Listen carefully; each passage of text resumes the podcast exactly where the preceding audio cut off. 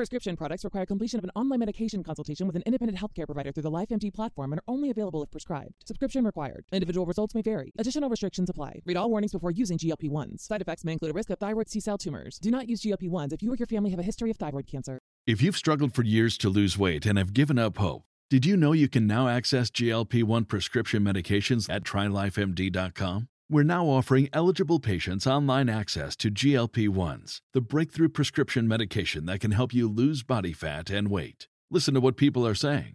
It's fun to put on jeans that you couldn't get into six months ago. Every morning, I look forward to getting on the scale. For anybody who's struggling with their weight, it's a godsend. And here's the best part your insurance may cover 100% of the cost of your medication. So go to trylifemd.com to have your eligibility checked right now. Get started today at trylifemd.com. That's T R Y L I F E M D.com. Astonishing Legends is not intended to be a substitute for professional medical advice, diagnosis, or treatment. Always seek the advice of your physician or other qualified health provider with any questions you may have regarding a medical condition. Never disregard professional medical advice or delay in seeking it because of something you have heard on this podcast. Astonishing Legends would like to thank Lightstream, Keeps, Remrise, Quip, our contributors at patreon.com, and you, our listeners, for making tonight's show possible. Last week, we introduced you to the sleeping prophet Edgar Cayce, a man who could seemingly predict the future and cure illnesses by going into a hypnotic sleep like state while being guided by someone in the room. Numerous skeptics visited Mr. Cayce in person in an attempt to determine what sort of trickery he was making use of. Still, they were unable to draw any conclusions other than that they couldn't figure out how he was doing what he was doing. They were also flummoxed by the fact that treatments he recommended seemed effective in helping or curing many people, even though they were unknown to modern medical science at the time. Mr. Cayce little understood his apparent gift himself. He proactively avoided any fame or fortune that might have accompanied it. Still, he also felt a responsibility to continue doing it for as long as people might need his help. There are many questions about Edgar Cayce's legacy, which is still going strong today. Tonight, we will explore the remainder of his life and the fascinating prophecies he made before he shuffled off his mortal coil.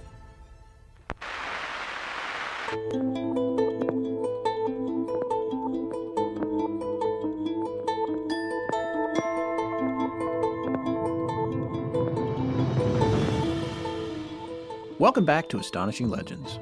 I'm Scott Philbrook, and this is Forrest Burgess. Birth in the physical is death in the spiritual. Death in the physical is the birth in the spiritual. Edgar Cayce. Join us tonight for part two of our series on the sleeping prophet, Edgar Cayce.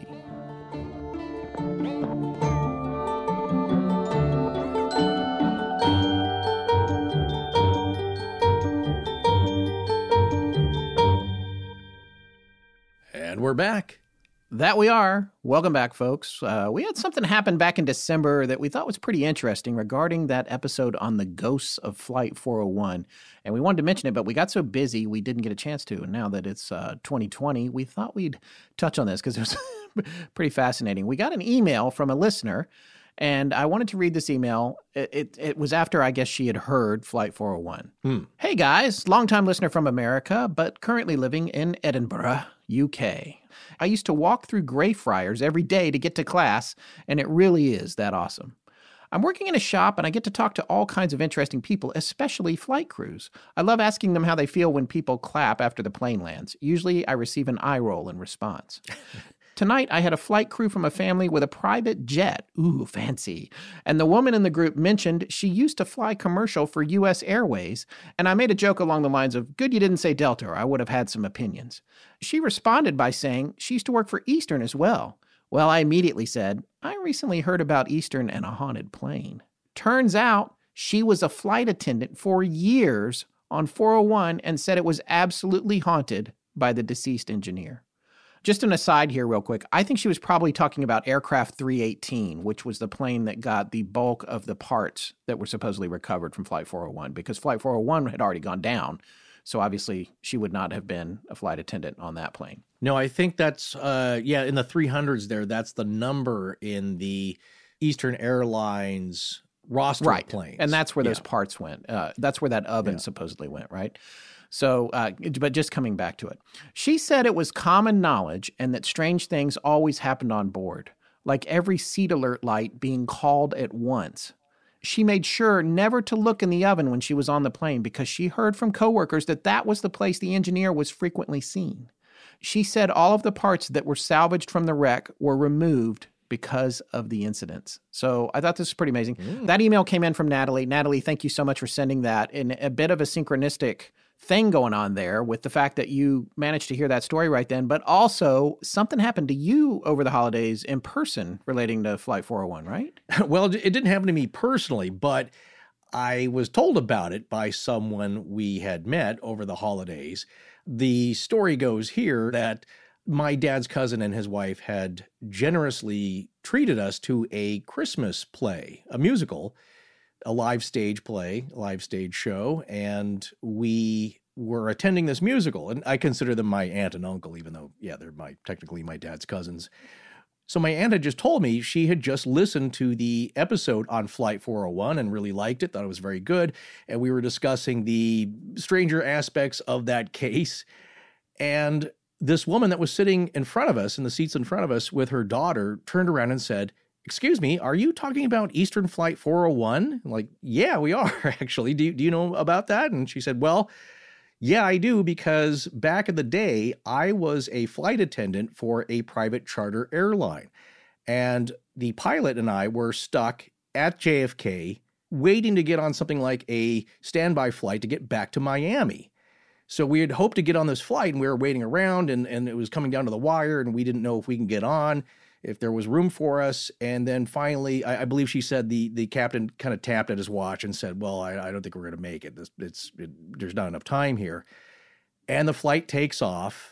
And not long after that, they learned that that was Flight 401 that crashed in the Everglades. They were this close to, getting on that flight. On that flight. And they just happened to be sitting in front of you at the Christmas play you went to right after we did the show. Ex- yes, exactly. So strange Wow. things like that do happen, but you got to talk to people, as we always say, or you're not going to find out. They're not going to, you know, she wouldn't have said anything if we'd not been talking about Flight 401. So, you could have introduced, I too took my family to a Christmas play, by the way. yeah. Oh, nice. And we all went to uh, see A Christmas Carol in Raleigh, North Carolina, a show I've been going to since I was a kid. Same production every year. Mhm. Uh, very enjoyable.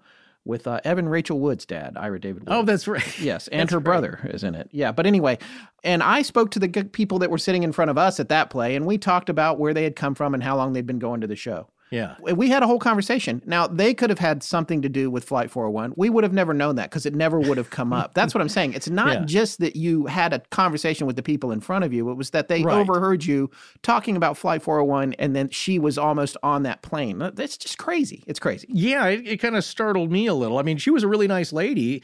We all very much enjoyed the play. It was very well done, great singing and dancing, and, and a great stage performance.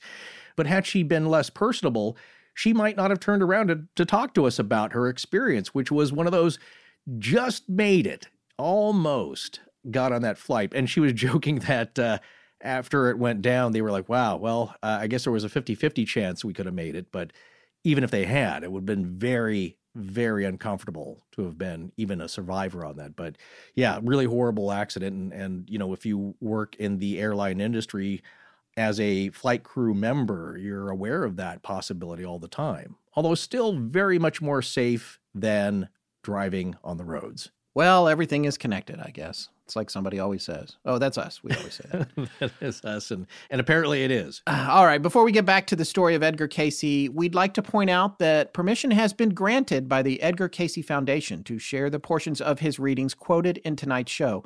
All of his readings are the property of that foundation, and they're copyrighted in 1971 as well as from 1993 to 2007. All rights are reserved. Just want to make that clear. And uh, also want to say thank you to them for giving us permission to share them. Indeed, very generous of them. So, as we discussed at the end of part one, at that point, Al C. Layne, who had been helping Edgar Cayce with the readings, and he was a real believer, he'd been talking it up in the local medical community while Cayce was living at that boarding house. He decides he's going to go off and actually study osteopathy, which is now we talked about that uh, in part one. We didn't mean to make it sound like it's tied in with some other disciplines, such as naturopathy. It is a bona fide field of medicine nowadays, with the definition being a therapeutic system originally based upon the premise that manipulation of the muscles and bones to promote structural integrity could restore or preserve health. Now that that is a Cayce health tenet there. Uh, but the definition goes on to say current osteopathic physicians use the diagnostic and therapeutic techniques of conventional medicine as well as manipulative measures. So they're using modern Western medicine in osteopathy today. So we didn't mean to connect it with quackery of any kind. No, it's interesting. Quackery comes up. Here's a definition of it from the medical dictionary at thefreedictionary.com that's interesting. Osteopaths, chiropractors, and physical therapists are the experts in manipulations or adjustments. The place of manipulation in medical care is far from settled, but millions of patients find relief from it, particularly backs, but also necks command most of the attention of the musculoskeletal community. This community includes orthopedic surgeons, osteopaths, general and family physicians, orthopedic physicians, chiropractors, physical therapists, massage therapists, specialists in orthotics and prosthetics, and even some dentists and podiatrists. Many types of headaches also originate in the musculoskeletal system. Studies comparing different methods of treating musculoskeletal back, head, and neck pain have not reached a consensus in spite of the huge numbers of people that suffer from it. So there's more on that. Yeah. We have a link to that, but it's, you know, that gives you a little bit of background on it. Yeah. So at this point, Layne leaves for Franklin, Kentucky to become a professional osteopath. And what does Cayce do? Well, the year is now 1904, September of 1904, and Edgar Cayce opens up a photography studio in Bowling Green with his relative Frank Potter. And over the next year, the young doctors who are at the boarding house get Cayce's cooperation, along with some of their colleagues, to investigate his abilities and the medical results of the treatments.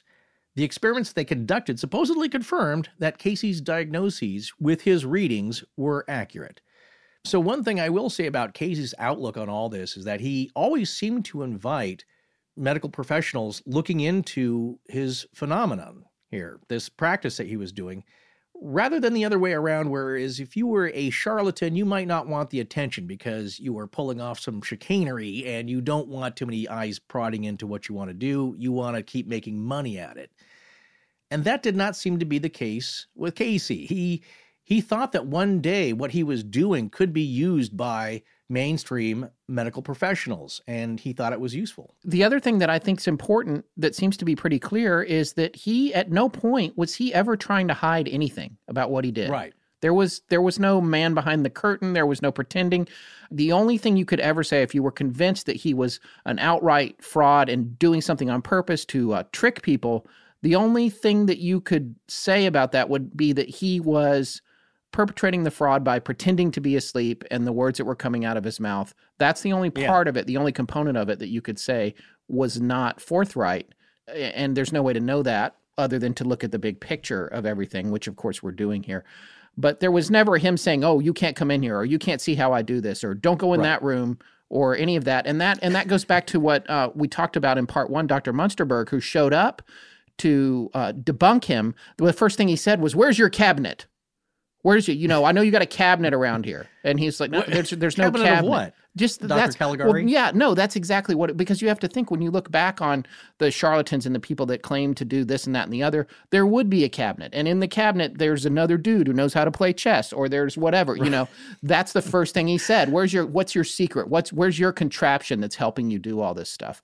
And th- there wasn't one. So that's Yeah. I think that's an important thing to note about about Mr. Cayce. Right. The only thing that he's doing here, again, it's not like people who can pull tumors out of uh, your body without Oh. breaking the skin. that kind of stuff. That is insane. Have you seen video of that when they do that? That's excellent, excellent? Sleight of uh, hand. mechanical. Mhm. Yeah, It's pretty amazing to watch. it would be called card mechanics, close up magic. It's really well done, sleight of hand. Yeah. But there's a lot of people that really buy into that. and by the way, we're not. We should explain that a little more because we're being very uh, oblique about it. But there, there is a medical practice, and I cannot remember where, what culture it's uh, particular to, but where these The uh, Philippines, I the, believe. the sh- the shamans will come and uh, just pull your organs out of you without creating any incisions. well, not, not your organs that you need. It's No, mostly but tumors. Yeah, tumors. That's what it is, right? And so they get and they're usually Chicken McNuggets. they get blood and push their hands up against your stomach, and it seems like they're reaching into your body and pulling pulling the stuff Yeah. out. And people are are paying to see these. Poor people are paying to see these folks. So Well, usually it's a raw chicken McNugget, and even the amazing Randi knows how to do that. He's demonstrated that I've seen before, and it's it is sleight of hand. yes, Uh, there's there's no magic to it, but and I believe a lot of that happens in the Philippines. People are traveling there to go have that done, but that's a case where you're preying on desperate people, and it, it's not great. The only thing you could say about Cayce really is that if it was some kind of chicanery, he is having somebody feed him through an audio device of some kind all this information, or he is some kind of crazy subconscious genius yeah, because he had all this information. And I want to back up to him being able to uh, that trick he could do, sleeping on a book and knowing all the contents. That's something that is easily and obviously debunkable right there on the spot. How could he possibly memorize every book you might possibly give him? So that's something he could show you. So if true, that's an amazing feat. So maybe uh, what you could say is that he was, yeah, some kind of crazy genius who memorized all this stuff and could recreate it while supposedly being asleep. But knowing his personality and what he was like, nobody around him ever seemed to think that. So yeah, I, I'm totally on board with you. Is that he was totally open to inviting medical professionals to come take a look and give his practice, what he was doing, some legitimacy. And he was open to having them do experiments and examinations until one event that happened. And at that point, he was kind of over it. And it was an incident where one particular examination turned, you could say, very invasive, uncomfortable, and some even say violent. Do you remember the details of that incident from the book? yeah. This was pretty bad, and again, in a way, this this proves that when he was under or in his uh, hypnotic state, he was under because it was unbelievable what these guys were doing to him. They were poking him with hat pins and prodding him. They were uh, experimenting on him while he was in his hypnotic state. And a little bit like an alien abduction. yeah, it's horrible. And at the time for this particular reading, Dr. James Blackburn, a dentist and a friend of his, was the guy in there who was his guide. And he was trying to get them to stop. But one of them, one of the gentlemen that was there, actually took the hat pin and thrust it all the way through one of Edgar's cheeks. Oh. All the way through. And then here, I'm going to read this little section from uh, Sugrue's book about this. This, is- this is pretty crazy. It's on page 158 of 424 of There Is a River by Thomas Sugrue in the Kindle edition. This one opened a penknife and ran the blade under one of Edgar's fingers. Oh, Slowly, the nail was lifted away from the flesh. oh my goodness. There was no indication of pain, no blood flowed, the knife was withdrawn. Suddenly, Edgar woke up. Immediately, he felt pain. The doctors began to apologize. Just a few scientific tests, they said. No harm was meant. Edgar lost his temper. He turned on Dr. Blackburn and the other doctors. Quote, I'm through. I've let you do anything you wanted to do with me. I've given you my time and never asked that you even be polite enough to think me sincere. I thought you wanted to find out the truth, but you don't. Nothing will convince you. Nothing will convince any of you. No matter how many miracles you see, you will never believe anything that will interfere with your smugness. You take it for granted that every man in the world is crooked except yourselves, and you will accept no proof of anyone's honesty. I'll never try to prove anything to any one of you again. I'll never give another reading unless it's for someone who needs help and believes I can give it to him. And he walked out. wow. Uh, I'm so glad I asked you about that. Yeah, they pried his fingernail off. Now, and and there and again, Unbelievable. That Yeah. that is horrible. I, I mean, it's ab- categorically horrible. But by the same token, it definitely proves that he was in some kind of hypnotic state. Yeah. like who can sleep through that? Nobody. Yeah. you're not gonna you, you're not gonna pretend that you're doing a reading and let somebody pop your fingernail off. That's just not going to happen. So that's and not wince. Yeah, you yeah. know, and So- try and hold it together for another five minutes while you uh, come out of it. Right, and the skeptical counterpoint to that is that the whole thing's apocryphal, that it's made up to uh, contribute to his legend or something like that. But most of what we've been able to find from Sugrue's book has been verifiable. It's it's been about real people that you could track down. And granted, we didn't turn that page on every single person that's mentioned in the book, but there's enough real people in it that had there been a ton of false claims, they would have come forward, I should think. So I think Well, it's it's interesting. There were people named, there were real people that attended, other witnesses, multiple ones, actual doctors that you can find. And Sugrue's book came out, it was contemporaneous. Right. That was published in the mid 40s. So it wasn't a long time after these events happened. If somebody's being maligned in the book, that could easily be resolved. So, what I would say is that it does sound like a horrible alien abduction. And somehow he was able to, if you say he was faking it and that story is true, maintain his composure to keep up the ruse. But it sounds very unlikely that you would go through that. Uh, yeah, that's just, that's like torture. It's, it's awful. But what he just said in the passage you read was a lot of what we talk about on the show about people believing their own baloney and that everyone else is wrong. They're right. They have all the answers. You must be a liar and a fake. Right. And here we'll prove it. I'm going to shove this hat pin through your cheek. Well, just the prying up of the fingernail. Yeah. Yeah. it's just- wh- How would a doctor, and these are medical doctors, I'm going to talk about this later in my conclusions, but you took a Hippocratic oath to do no harm. And this is not a necessary medical procedure. What did they just get away from themselves? Like, it's hard to understand, but they want to so badly prove that this guy's a fake that they go to those measures. And I think the quotes too, a lot of things that's interesting about it. It's a thought that I've had after, you know, my personal experience at the Sallie House, which was more than just that recording. It was the experience of being there and everything that happened. And once that happens to you, you realize suddenly as someone for me who was seeking proof of things that were unexplainable and proof of how they work and where are these things coming from, you realize that you don't need to prove it anymore. You don't care if anyone believes you, and but then you also know there's a reality to what you're experiencing that you that that's very real to you, but you can't explain it to anyone else, and that's kind of the end of the road. You're in a cul-de-sac at that point, Right. You know, it's like there's there's nowhere to go. Yeah. Well, as you said, after this, Cayce said he would only do readings for those seeking real help and those who really believed in the process. So, another note I have here for us to discuss is that the readings didn't seem to do much good for those that didn't believe in them. Is this a form of some kind of reverse placebo effect, where if you really don't believe it, it's not going to help you? I'm going to talk about that in my conclusions, specifically the placebo effect. I have a lot to say about that.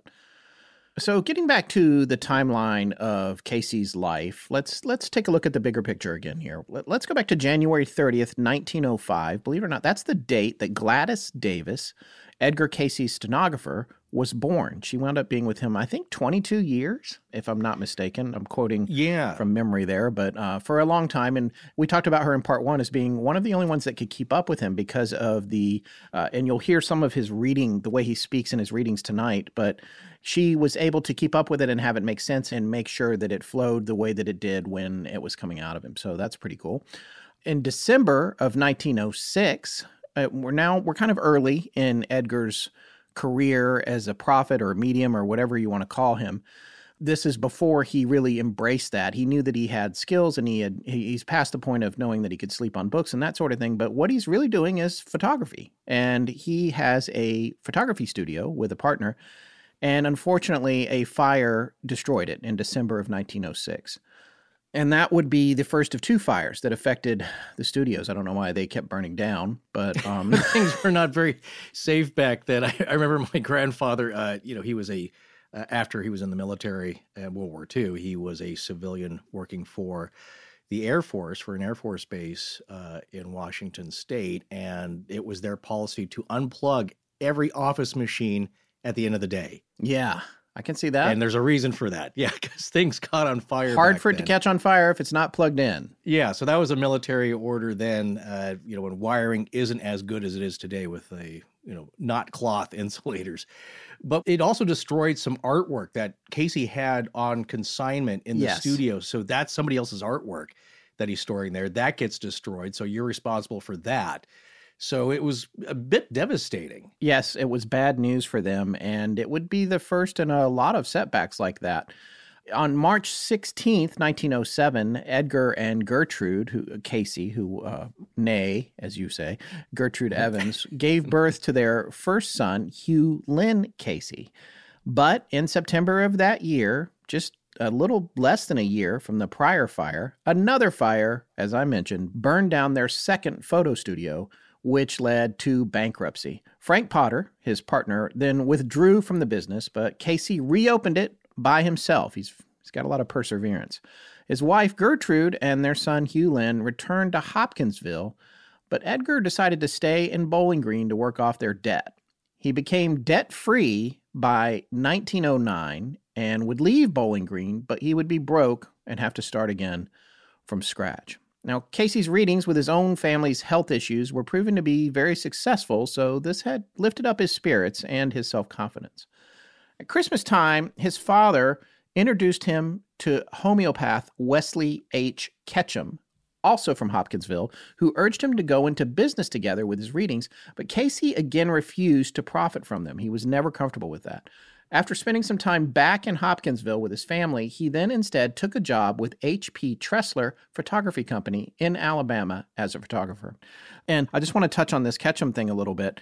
There was no shortage of people who felt like there would be good sources of income from turning his readings into a business and Yeah, he's a golden goose of yes, sorts exactly. He is the golden goose, and I'm not saying that these people necessarily had bad intentions, but a lot of them would come along in the course of his life and try to convince him that they should be business partners and they would handle everything and all he had to do was lay on the couch and do the readings and they would charge money for him.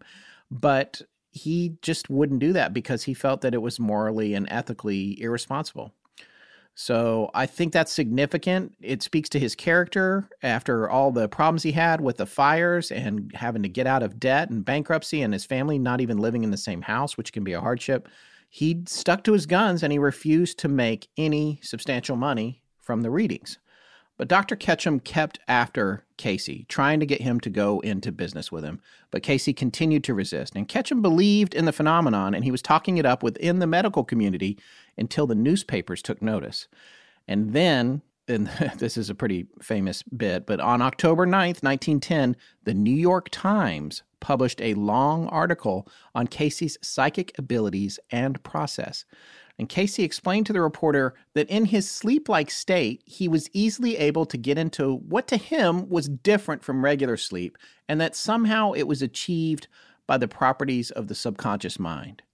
However, the thing about this article is, and we mentioned this before in the, I believe in the cold open in part one, but it was dismissive and condescending towards Cayce. They described him as illiterate, lacking a, any formal education, and explained that I, I believe it said something like, uh, I mean, the equivalent of like hayseed goes to sleep and cures Yeah. people's illnesses or something like that. I'm I'm paraphrasing, but it was yeah, he's a carny sideshow bumpkin. Yeah. Uh, in a not you know in a New York reference. Yeah. know, just that somehow he's doing all the stuff he claims, and and how is he doing this? He's got no education from one of the New England colleges and universities here. That's right. And it, there, yes, exactly. And there was at the time, I think there was a lot more of that north south vitriol going on in terms of oh, yeah. education and upper class. And we have these fine institutions. And what are y'all doing down there? And What y'all what, y- what y'all doing down there? that sort of thing. And I, I speak as someone from North Carolina, by the way.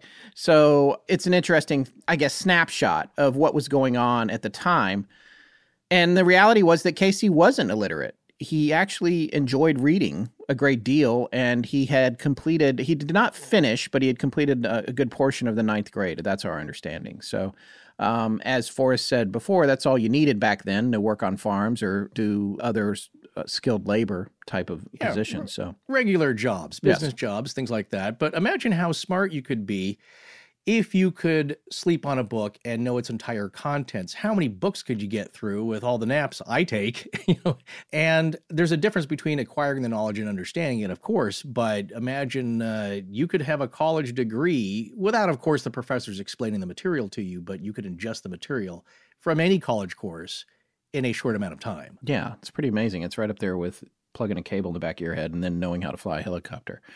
Oh, But um, exactly. Cayce finally broke down and agreed to go into business with Dr. Ketchum. And he agreed to that partnership with specific arrangements. In lieu of being paid for his readings, he decided the company would provide him with a photo studio, which was intended to be the means for earning him a living, and then also a separate office that would be built just for the readings. The contract fine print was baffling to Cayce, but there was a stipulation that 50% of the earnings would go to Edgar and his father, Leslie, Squire Cayce. And then Cayce had hoped for more scientific oversight from doctors, but only doctors from Hopkinsville would participate, and most of the requests came from across the country and the world. Therefore, no direct medical examinations would be feasible. And this is an important thing to remember. We'll talk about the skeptic's viewpoint here in a little bit. But that's one of the things they say that none of this was scientifically evaluated, that the readings are anecdotal. It wasn't because he wasn't trying it it was that classic thing where I I believe the scientific community was largely dismissive of him and they didn't want to come check it out. Yeah. So eh, you get into this catch 22 situation. It's like, well, he never had it checked out. And it's like, well, the door was open. Where were you guys? No. Where no. where were you? Cuz he was ready to do that. He wanted to understand it too. So that's just a little aside from me. But um, due to the wide variety of types of remedies that came from the readings, doctors from nearly every field would be needed to weigh in. But for the first time, Edgar forms the Psychic Reading Corporation with his father, Leslie, Dr. Wesley Ketchum, and Albert Noe, and Edgar Cayce would be giving daily readings about medical conditions. Well, well what a great job. You get to do it laying down, literally. yeah, take a nap and talk. It's uh right. but you know, but the, they were draining for him though. That's and that's something to consider. I, I believe he had at some point he had been told, I don't know if it was through a reading, I think it was, that he should never do more than two a day. Yeah. And that it would kill him. And he, but he, at times, because he was uh, seemingly rather selfless and generous, he was doing six to eight a day for people. So yeah, it's yeah. Uh, it's interesting there. Well, things are looking up. Generally, here he has an opportunity to actually do a business that he loves, which is photography, and a more normal business that he thought he could make uh, money at and support his family rather than this other stuff that he always viewed a little dubiously or or he was really unsure about it where it was coming from. Was this okay to be telling people this stuff? And here though is a sad example of something joyous turning to tragedy. On March 28th of 1911 Edgar and Gertrude's second son Milton Porter Cayce is born. However ironically it seems Edgar and especially Gertrude didn't themselves take Edgar's own abilities for diagnoses too seriously. And it's thought that their hesitation in giving a readings treatment to their infant son resulted in his ultimate death. Their baby died on May 17th. And this failure to save his own son would become an argument for his critics and skeptics against his authenticity and the phenomenon's effectiveness. However, when Cayce's wife Gertrude came down with a terminal case of tuberculosis, and their own doctor had lost hope in her recovery, they used the readings which somehow cured her, and she fully recovered. So, Scott, we just heard that with Stanley, F.O. Stanley, I believe, of the Stanley Hotel, where somehow he moves to Colorado and he he gets over tuberculosis. But in this case with Gertrude, their own doctor said, I can't do anything for you. Right. That's it. You're it's terminal. I have no solutions, but here, apparently Cayce was able to save his wife. So you'll hear that in the skeptical arguments that I, we're going to talk about later. But in this case, people will say, well, look, he couldn't even save his own son. So wouldn't he want to do that? How effective could it be? But then they'll ignore the fact that if you're taking the whole story of everything that happened, that they actually tried to give readings to his son, they won't look into the fact that he used them apparently to save his own wife from something that is usually fatal. And here is another ironic point, which is that even with Cayce's psychic abilities, he wasn't able to immediately see he was being taken advantage of. Cayce was only able to utilize this psychic insight while in this subconscious slash superconscious state, and therefore he had no knowledge of what he'd said during his trance which is not a trance it's the sleep like state but i know we keep going back and forth on that and i it's funny i i know that in Jess Stearn's book she says the word trance quite a bit so i don't know i don't know if it's verboten in terms of describing his condition it's not totally accurate, but it's an easy way to understand it. That's yeah. what I'll, I'll, I'll say is it's just it, not a googly-eyed trance. yeah, no, you would not arms straight out in front of you, yeah. walking around like Frankenstein's monster. No. Right, right. Uh, Well, here's this story. In 1912, Cayce had learned that Ketchum had not been totally honest with him about the nature of the questions in the readings and that he had used them to try and gain financially. So he's asking him some questions while he's under. Also, maybe another point, if you believe this story in this account, that Cayce was in a different state of mind totally while he was under, in that this guy is asking him about, like, hey, what about that stock pick? Uh, coming up on uh, you know in the stock market here. What do you what do you think? Uh, you know, whatever he was asking him were not totally about medical questions. And this, of course, would have upset Cayce greatly. But Ketchum's excuse was that, well, the company was not receiving any financial support from the medical community, so he had to use these means, maybe to beef up the finances here for their partnership. The bad news is people didn't always take his advice, and Yeah, uh, yeah. you'll you'll find out that they should have. Right. And, and, well, it works for some things, but not everything. So, you know, but of course, upon learning this, Cayce quits immediately and he returns to his old job at the Tressler Photography Company in Selma, Alabama. As news of Cayce's abilities spread, so did the number of requests for readings, and he finally asked for voluntary donations to support his family and give readings full time. He was hoping his invention of the commodities card game, Pit, based on the Chicago Board of Trade, would help with their finances, but as we told you in part one, that didn't really work out. Cayce would go on to give readings in his sleep state while aided by a hypnotist, and eventually Gertrude and his oldest son, Hugh Lynn, would take over these duties for hypnotist Al Layne after moving back to be with Cayce in the fall of 1913 in Selma, where he had acquired his own photo studio. In 1923, Cayce added an 18 year old, Gladys Davis, to be his longtime shorthand transcriptionist, who would eventually become like a member of the family, having been so involved. Uh, she was, I think, actually living at their house. Yeah, I think so. Uh, she just kind of moved in. Well, you're spending all this time, and there's over 13,000 readings. So, uh, in total, but that's, that's a lot of transcribing. Well, in January of 1914, bad news struck again. Cayce's son, Hugh Lynn, severely burnt his eyes while playing in the studio with photographic flash powder. The doctor thought he must have put a match to it. So, it, it, for those of you that don't know, back in the old days, that's how you got a flash so you could expose film. Uh, flash powder was explosive. It's it's kind of like a well, if you play Call of Duty or Ghost Recon and use a flashbang, same thing. Uh, yeah, but- well, it's as you'll see in the movies, uh, the photographer will hold up a small V-shaped trough full of flash powder, and they ignite it, and that gives the illumination for these uh, photos that took very long exposures, and that's why people look so stiff and serious. Is that they hold that pose for a long time. It's not like the shutters of today where it's in a fraction of a second. So, also, I believe they had uh, metal collars at the back of their neck to keep their heads still. So, people looked uncomfortable, stiff, and slightly strange in all those old timey photos. Yes. And so it, Hugh Lynn's eyes were very severely damaged. And this is a very interesting case for me because I feel like this is a case of either really crazy luck or it's proof that what he was doing was effective. And I'll explain why right now. The doctor said that one of Hugh Lynn's eyes was going to have to come out. So Edgar looked at the doctor and he and he said to them directly, and I'm I'm taking this from Thomas Sugrue's book, page 197 to 424. He said to the doctor, "If you had a little boy, you wouldn't take his eye out, would you?" And the doctor replied, "I wouldn't take any little boy's eye out if I could help it. We're only trying to do what is best for you." At which point Hugh Lynn said, "My daddy knows what's best for me. When my daddy goes to sleep, he's the best doctor in the world." wow. And I thought that was a pretty fascinating little quote there. Of of course, this quote is a little bit too perfect, but I, I do love the idea of this little boy looking at his dad and saying, you know, go to sleep. And that's the next thing he said. Please, daddy, will you go to sleep and see if you can help me? This is in, uh, again, in Sugrue's book, There is a River. So he did. And the suggestion was given to him while he was in his trance like hypnotic state, and mm-hmm. Edgar began to speak. He said he could see the body, sight was not gone.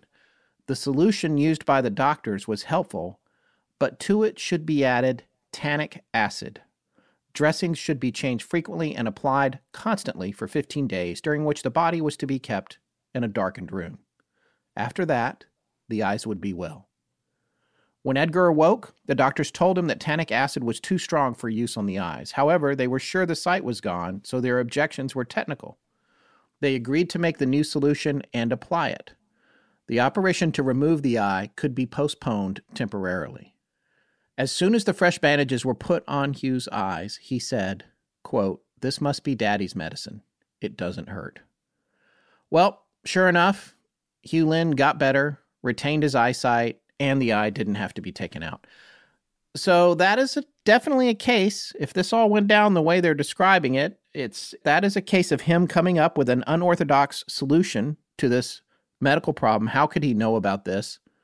My question is, what book would he have read that would have taught him that adding tannic acid to this solution that these doctors suggested would have saved Hugh Lynn's eyes?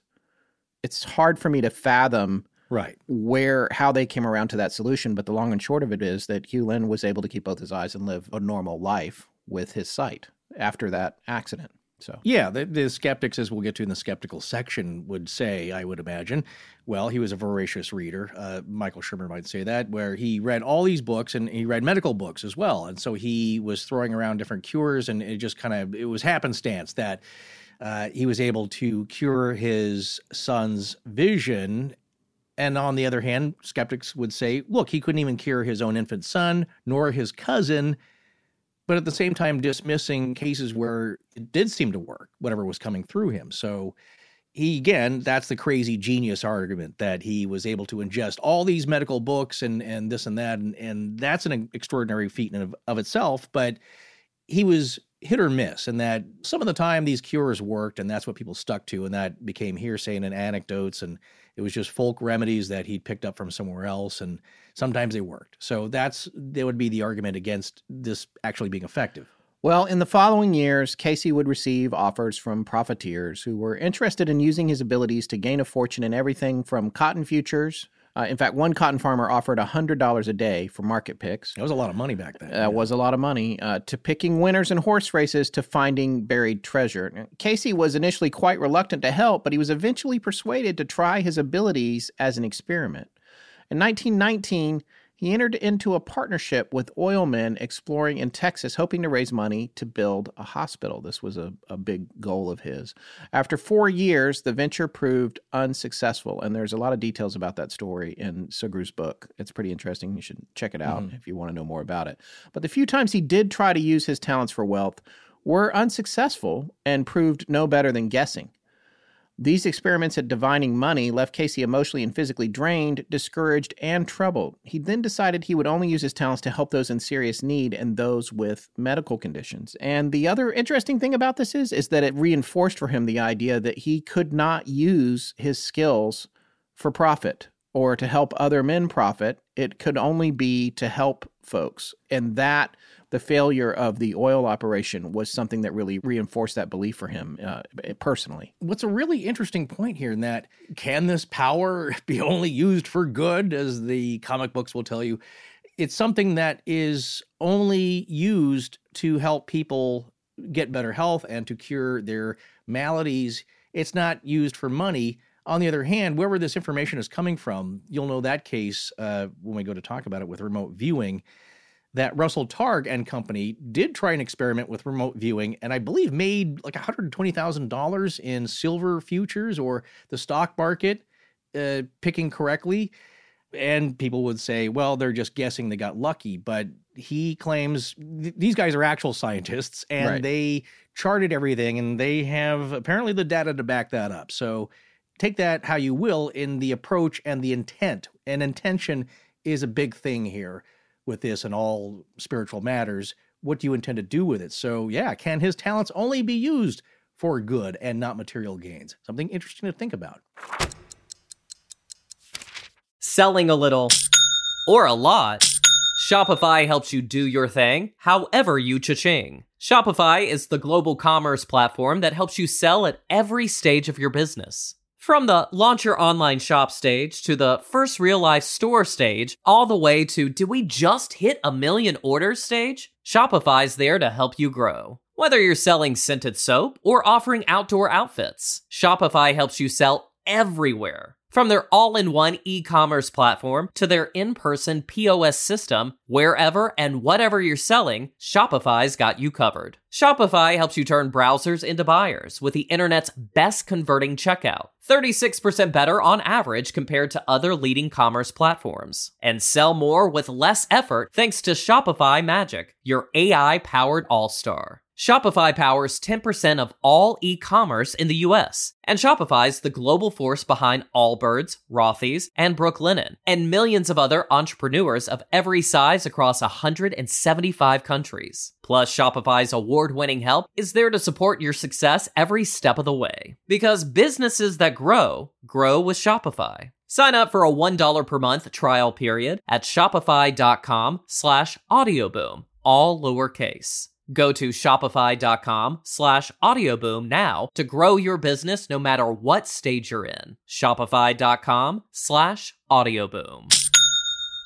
Prescription products require completion of an online medication consultation with an independent healthcare provider through the LifeMD platform and are only available if prescribed. Subscription required. Individual results may vary. Additional restrictions apply. Read all warnings before using GLP-1s. Side effects may include a risk of thyroid C-cell tumors. Do not use GLP-1s if you or your family have a history of thyroid cancer. If you've struggled for years to lose weight and have given up hope, did you know you can now access GLP 1 prescription medications at trylifemd.com? We're now offering eligible patients online access to GLP 1s, the breakthrough prescription medication that can help you lose body fat and weight. Listen to what people are saying. It's fun to put on jeans that you couldn't get into six months ago.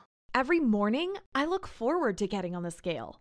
For anybody who's struggling with their weight, it's a godsend. And here's the best part your insurance may cover 100% of the cost of your medication. So go to trylifemd.com to have your eligibility checked right now. Get started today at trylifemd.com. That's T R Y L I F E M D.com. Hi, this is Nicholas Gnome from the Adventures of Nicholas Gnome YouTube Kids Show. And when I'm not sneezing my way in and out of trouble, I'm listening to Astonishing Legends. Now back to the show.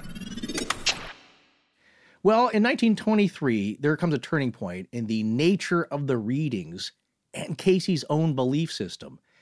A successful printer and student of metaphysics named Arthur Lammers convinces Cayce to start giving readings on philosophy and metaphysical topics. Because during a reading for Lammers, Cayce apparently told him about his past lives and the workings of reincarnation, which Lammers already believed in. But Cayce didn't. It wasn't accepted within his or any traditional Christian belief system, although ideas about reincarnation were being popularly discussed at that time. Edgar Cayce couldn't believe what he had told Lammers during his readings about reincarnation and astrology being viewed in a positive light. He ended up questioning Lammers and his stenographer Gladys about what he had said during his readings. Now, this following exchange appears in Thomas Sugrue's book, There is a River, and it can also be found in the Wikipedia entry for Edgar Cayce if you'd like to read it. We think it's interesting here and it bears repeating. So, this is the exchange Edgar Cayce, I said all that? I could have said all that in one reading. Lammers, no, but you confirmed it. You see, I have been studying metaphysics for years, and I was able, by a few questions, by the facts you gave, to check what is right and what is wrong with a whole lot of the stuff I've been reading. The important thing is that the basic system which runs through all the mystery religions, whether they come from Tibet or the pyramids of Egypt, is backed up by you. It's actually the right system. Now, this next statement here is interesting. Uh, it's a statement from Cayce that Gladys transcribed, and it's fascinating because you'll now hear the way that Cayce spoke during his sleep like readings and how all of these messages from the other side are composed in content and tone, if you believe any of this at all.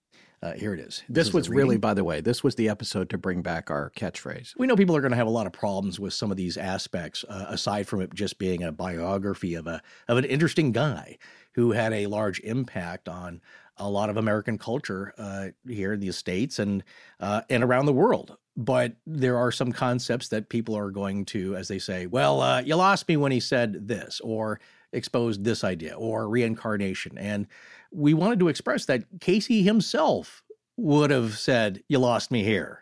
But I said it myself, so I, I don't know why I, I don't know why I said that, and that's the case here.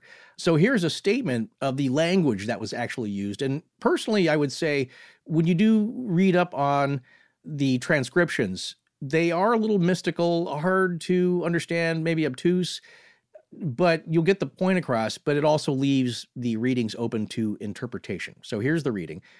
In this, we see the plan of development of those individuals set upon this plane, meeting the ability to enter again into the presence of the Creator and become a full part of that creation. Insofar as this entity is concerned, this is the third appearance on this plane, and before this one, as the monk. We see glimpses in the life of the entity now, as we were shown in the monk, in this mode of living. The body is only the vehicle ever of that spirit and soul that waft through all times and ever remain the same. Right. And so, what I want to make clear here is that the entity, which they're using the word that I said he never said in part one, uh, it, it, the uh, um, the entity in this case is Lammers. Uh, that he's talking about. That's who Yeah. the reading is for. He's not doing the reading for himself. So he is suggesting that Lammers had a past life as a monk.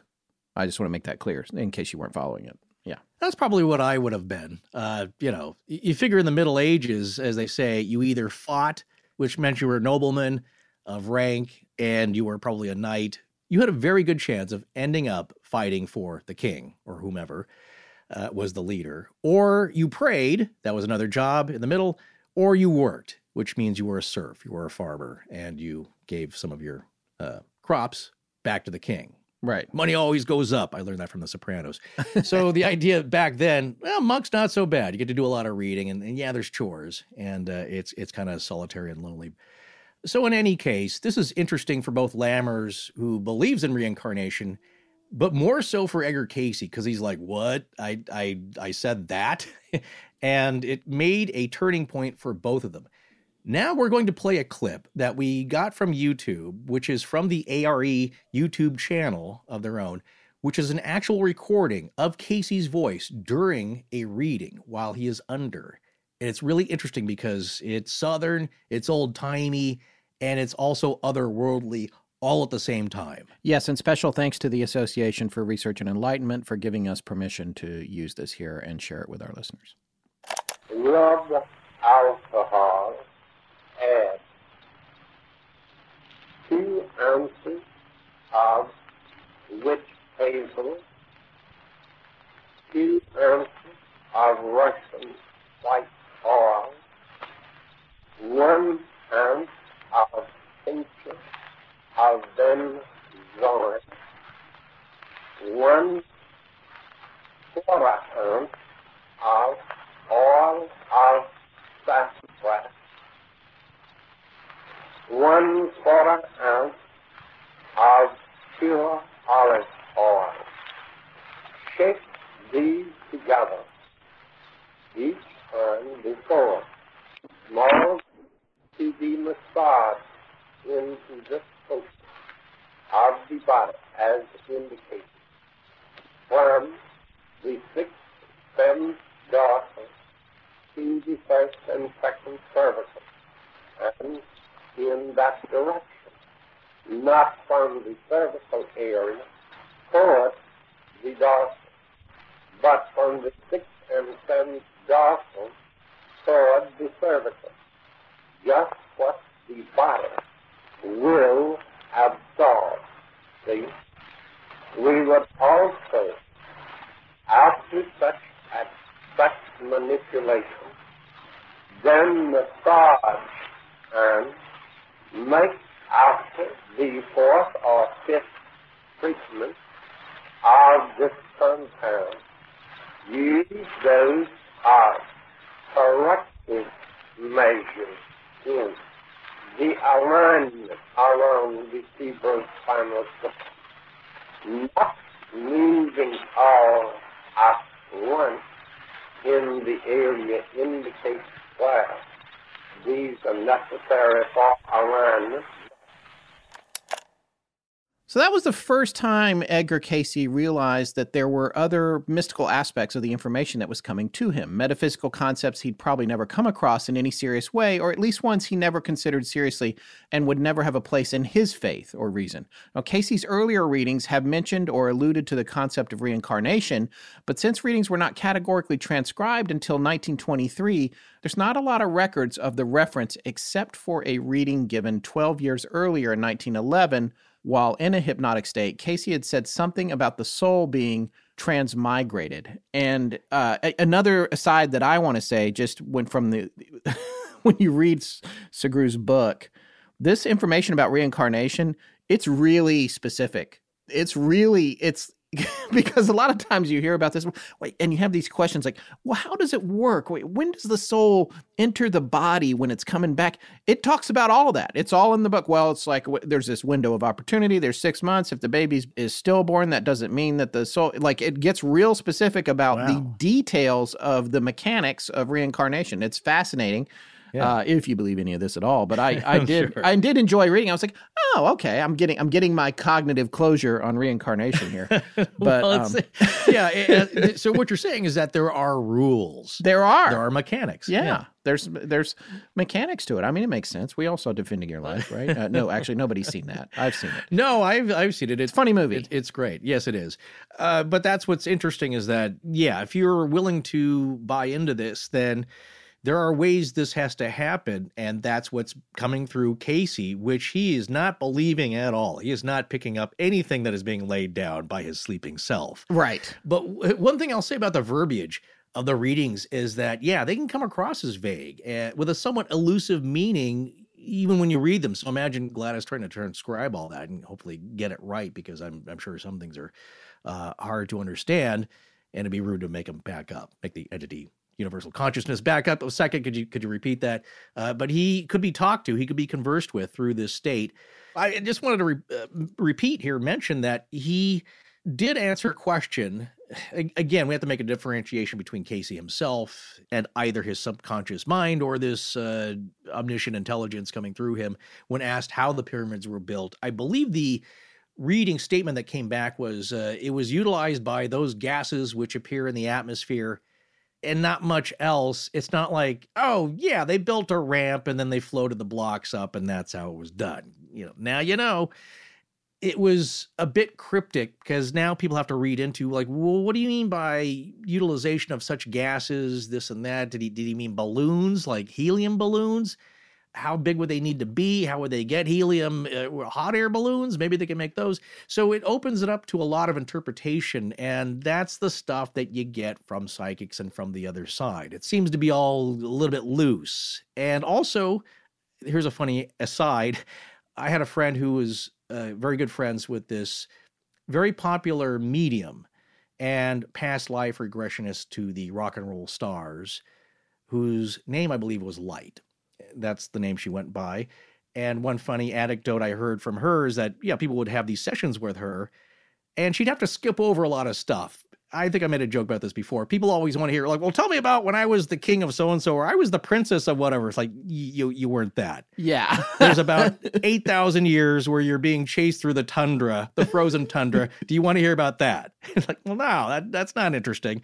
So that was her joke. Is that yeah, a lot of your lives, like you're a villager you know that's that's also in defending your life where a, a guy is uh, i believe he was being chased by a lion. Yes yes. And uh, and an old guy was a little girl licking a lollipop.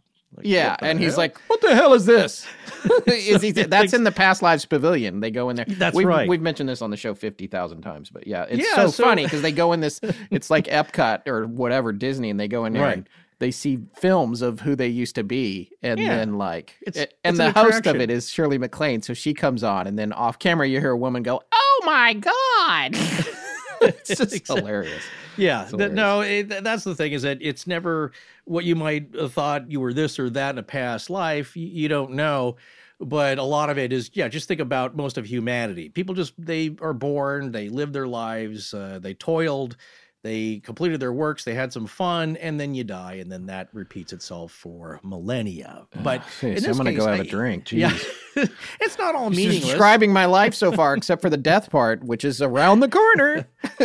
well, this will last forever, Scott. What we're doing here, as long as there's an internet, I suppose. Yeah, until the next uh, solar flare, and then wipes out because we don't have hard copies of any of this. I do believe that we have uh, some things backed up on servers in salt mines, though, where they're safe from the EMPs. Oh, very good. Yeah, how Good about thinking. that? Thank you. Yeah, not too uh, not too shabby here, but we all just do our thing, and then that's the end of it. And, and a few of us uh, will have a monumental life. But Cayce himself, at first, you know, he he didn't believe any of this. He remained unconvinced that the message from the other side in his reading could be referencing reincarnation or astrology. Of all things, Arthur Lammer's point of view was that this reading was confirmation of the metaphysical beliefs he held and acquired through his studies and now mentioned by a spiritual force through a neutral host, in a way.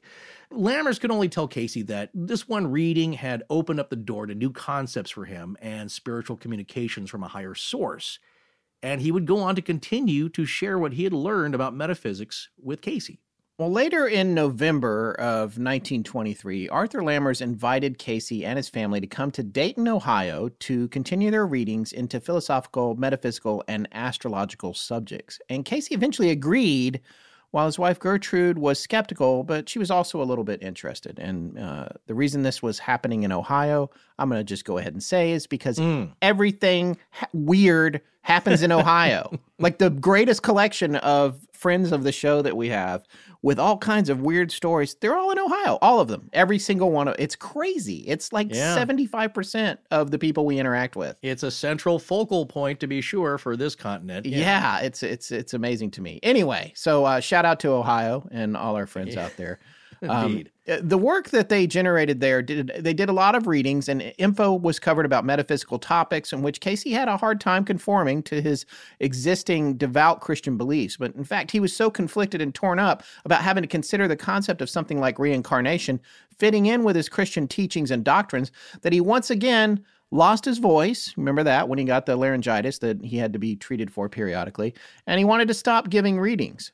When Cayce did a reading for himself to try and find some sort of reconciliation with the conflict and maybe some guidance, and he was told by this otherworldly intelligence that if he was going to stop giving readings, his life's mission in this lifetime would be accomplished and complete.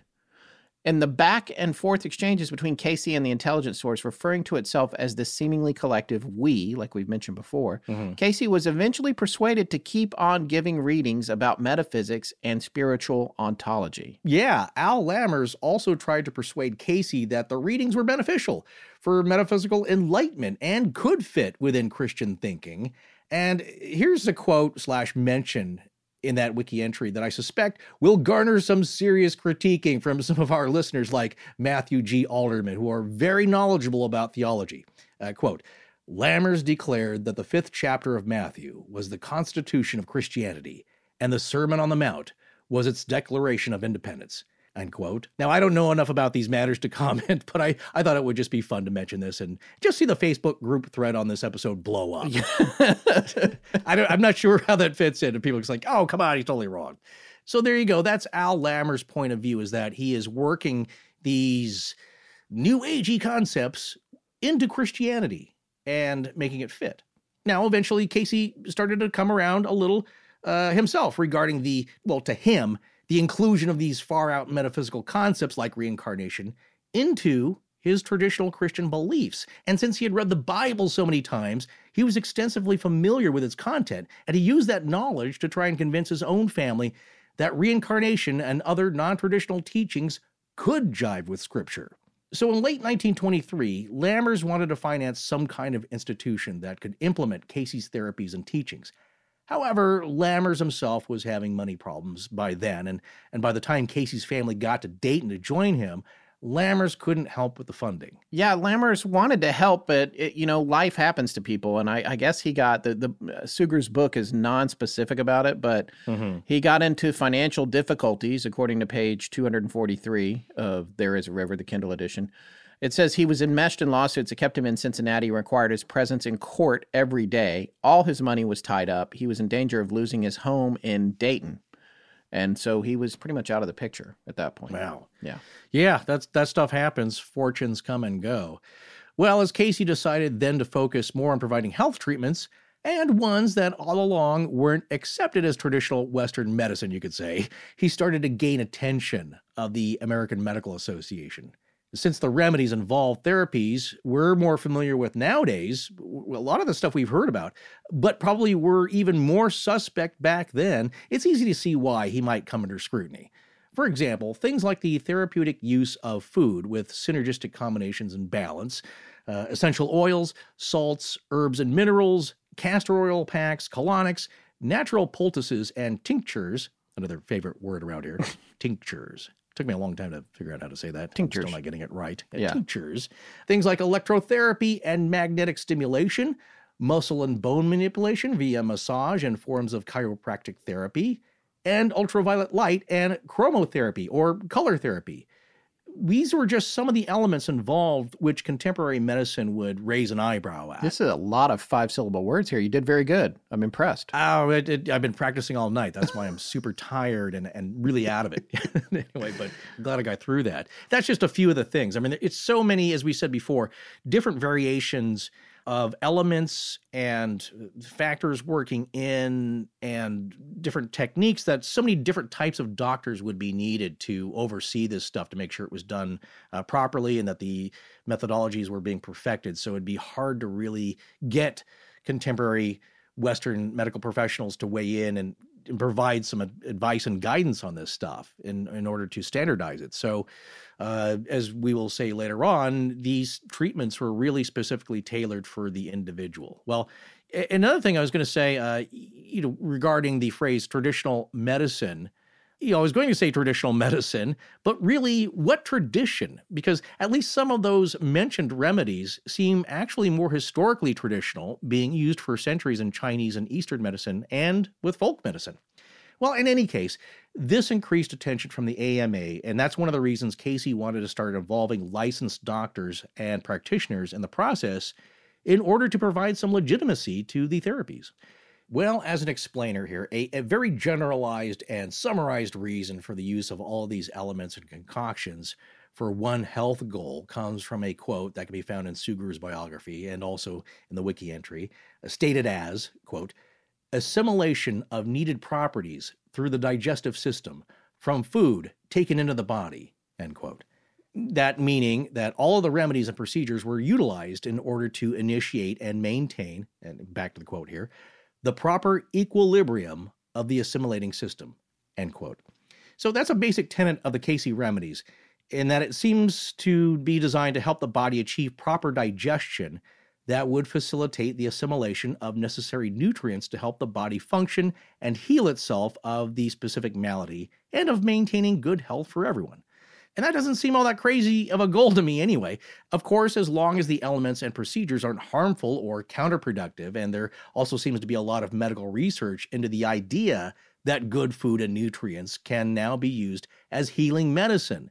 And this is also not a new idea, as the Chinese have been into that practice for centuries. Oh, and also, here comes another Cayce therapeutic aid that will be a big red skeptical flag for some the use of crystals and gemstones in healing. Ooh. Some readings propose that patients spend less time with mental stresses and anxiety inducing work and more time relaxing on a sandy beach. I'm sure a lot of us can get with that treatment and feel that there is something therapeutic and restorative, uh, good for the soul about being at the ocean and laying on the sand. But for the Oh, I like usage, yeah. I love it too.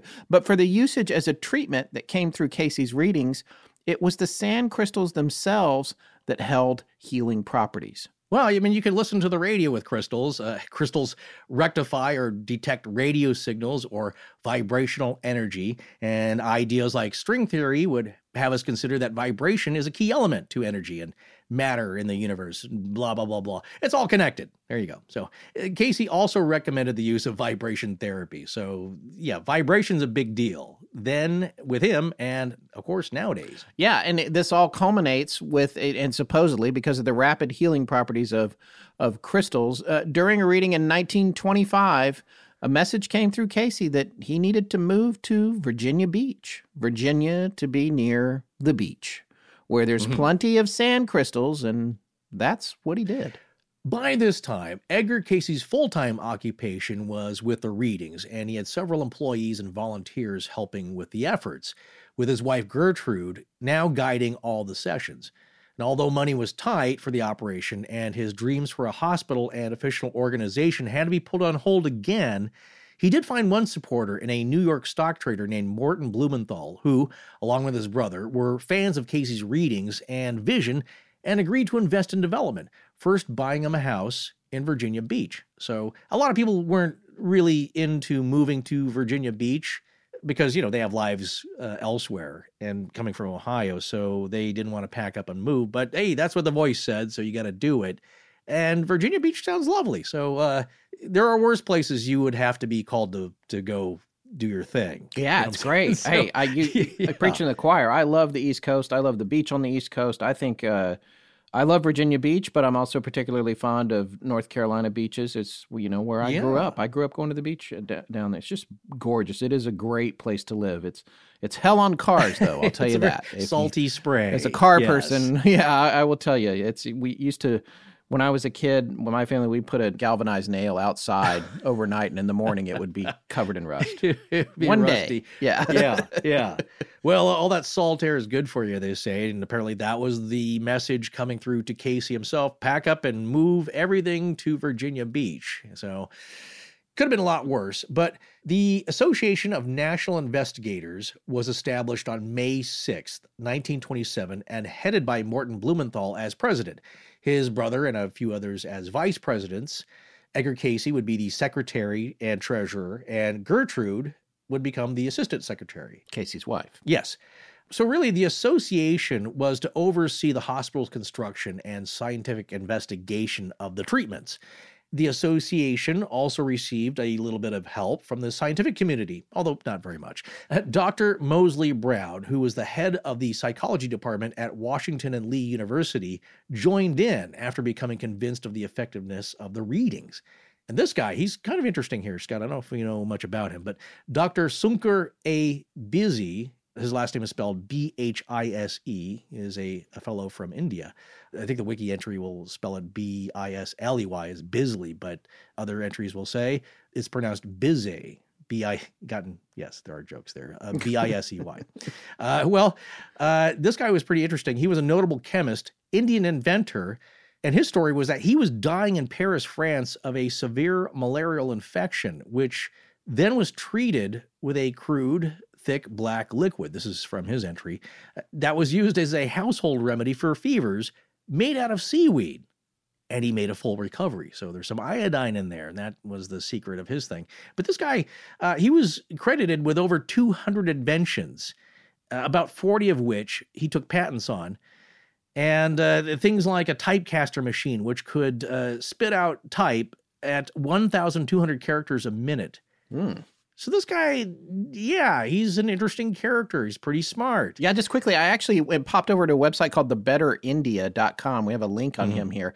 He is, uh, according to this website, the, in quotes, Indian Edison who dazzled the world with his inventions. Entirely self trained from colonial era Bombay, shot to global fame with the Bizot type or Bizet type, which you said. Yeah. Yet he remains all but forgotten in his own country.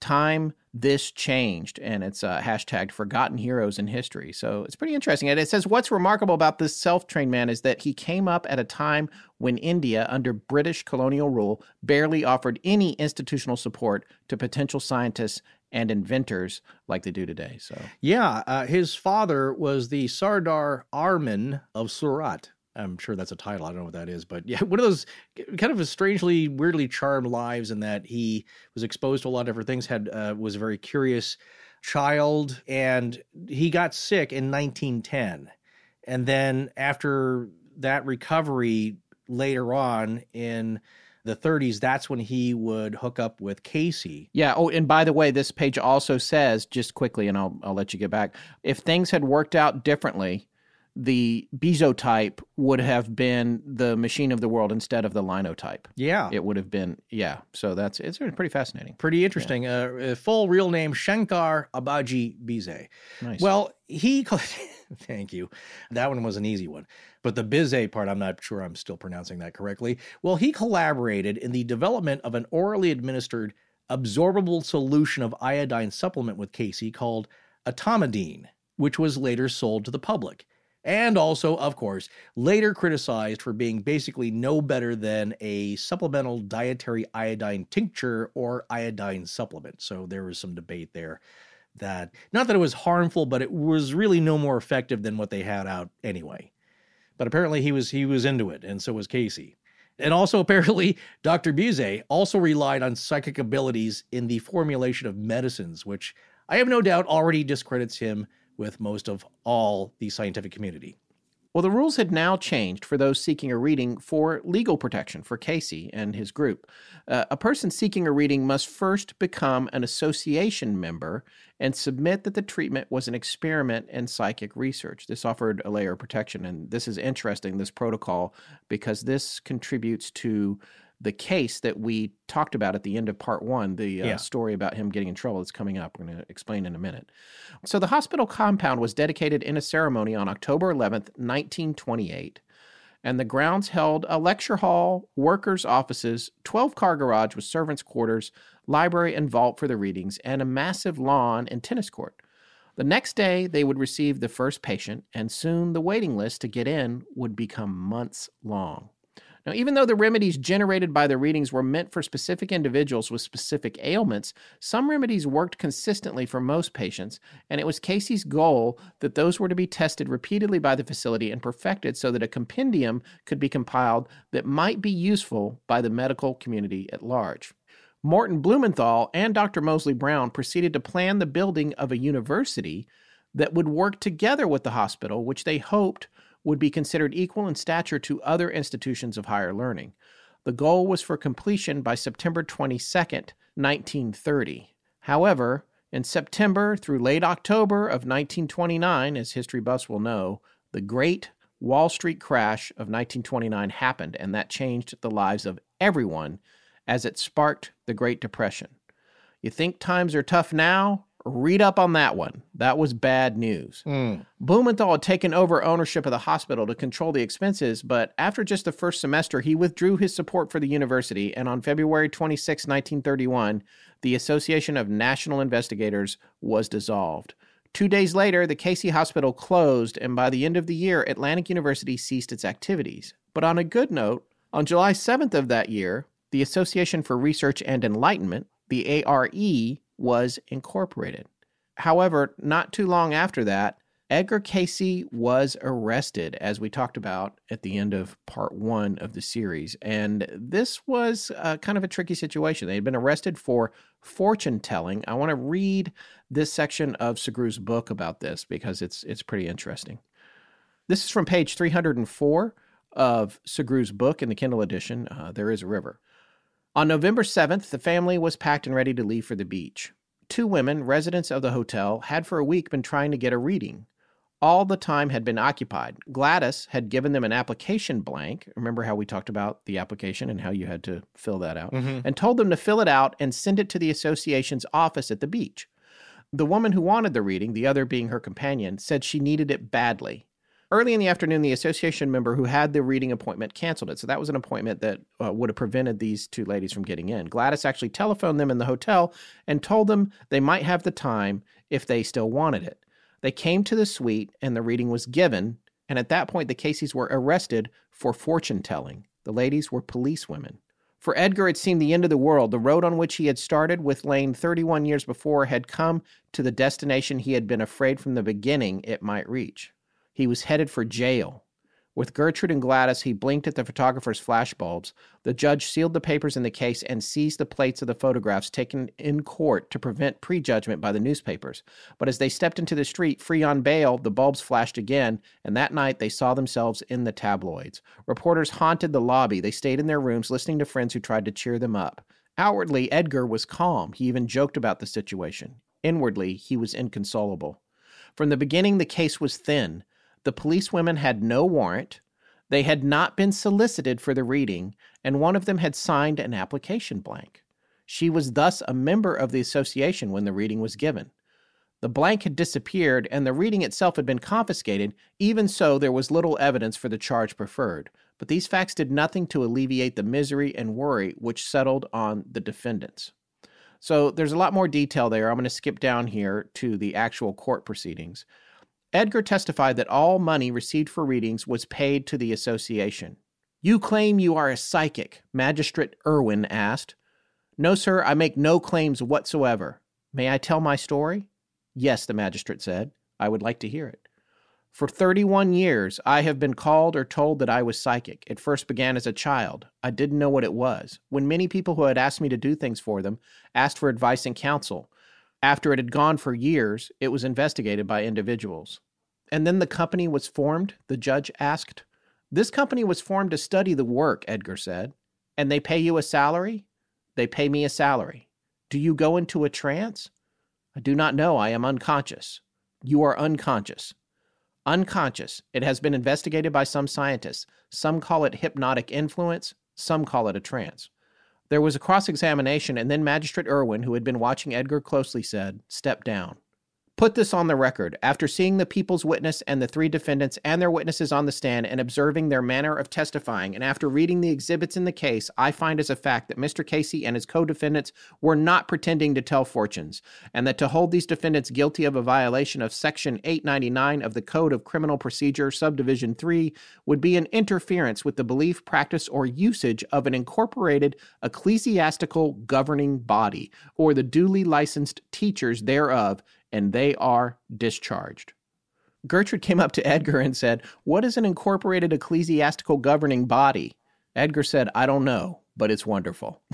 so, well, yeah. So, as you can see, that's a brush with trouble there. That was an attempt by some overzealous officers to essentially entrap them in this fortune telling charge, which, again, like they said, it wasn't solicited. They weren't out pulling people in off the street and demanding money for information. And that was the importance of having that blank filled out, which, uh, you know, good for them for protecting themselves and being essentially ready for this to happen. Yeah, I'm sure they were advised. And and also here's a little anecdote I wanted to talk about about the times and how the country was now becoming aware of people that would raise suspicion like this.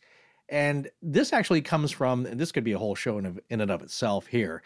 Uh, this actually comes from a notes I took from the Great Courses Plus for an ad we did for them. And it's about the lecture series, The Real History of Secret Societies. Oh, yes. And a character that I came across that sounded really fascinating and also really scary. And and again, this happened around this time, and it would it made the papers, and you could see why people were like, well, what's he up to? He's not starting a cult, is he?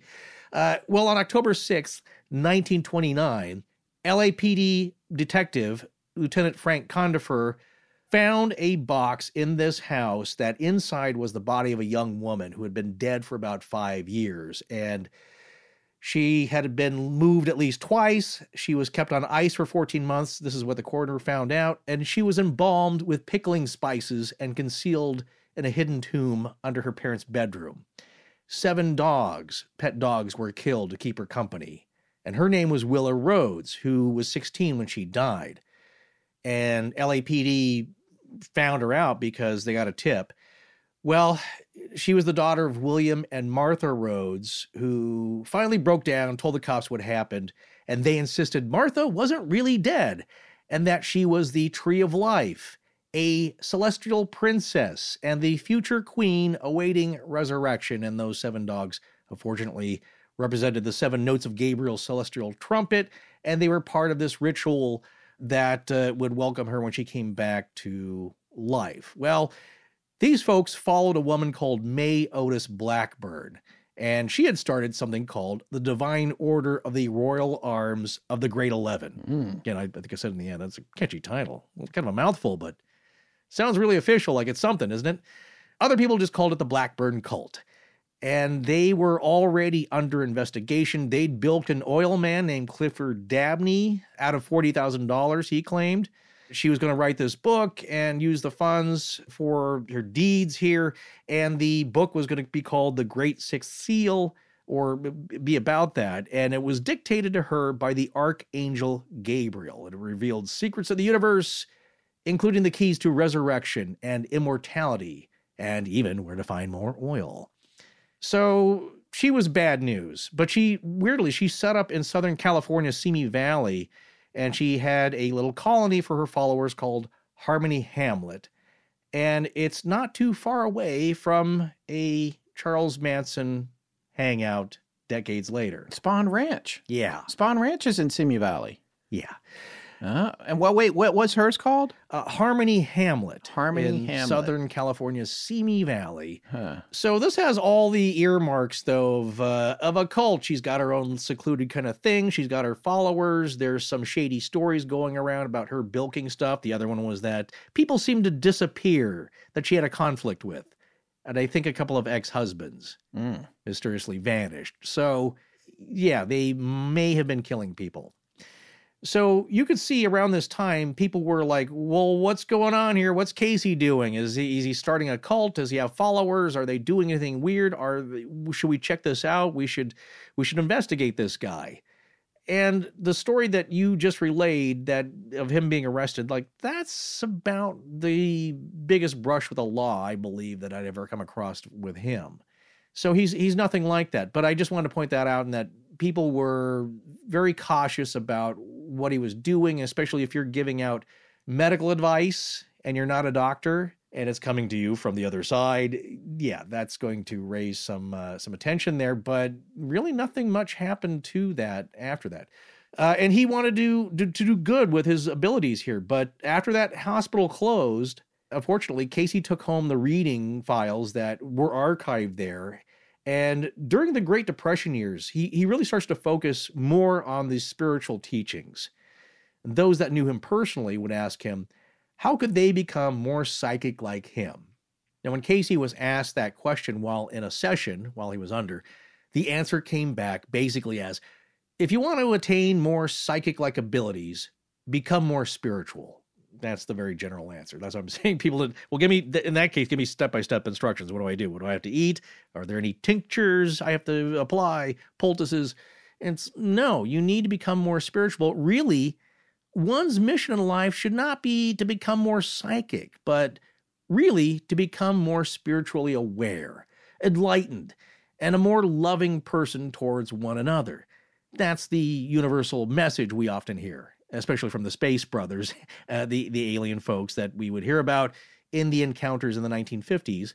Not that Cayce had any connection to that, although he did seem to believe, or, or rather, the intelligence speaking through him indicated that there were other beings in the universe besides humans, but that they were doing their own thing. They're on their own path.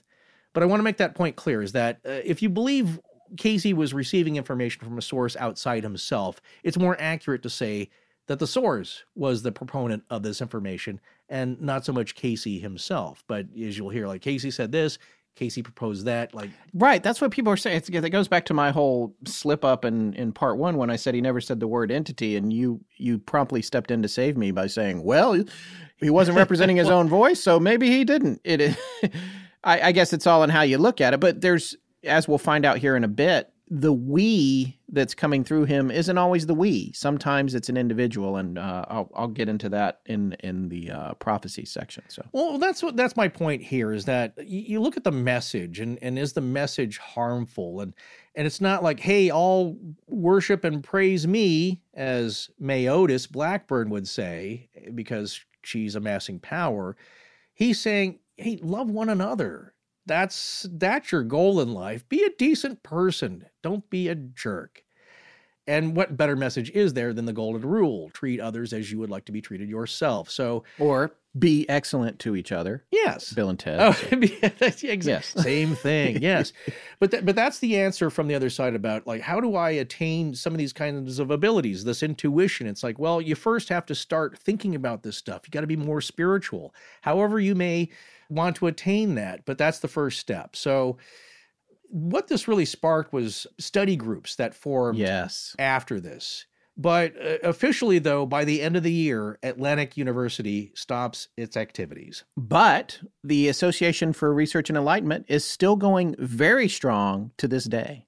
And after the closure of this institution for studying the subjects brought up by the readings, a less formal and more intimate arrangement was made for furthering research called study groups, as we mentioned before.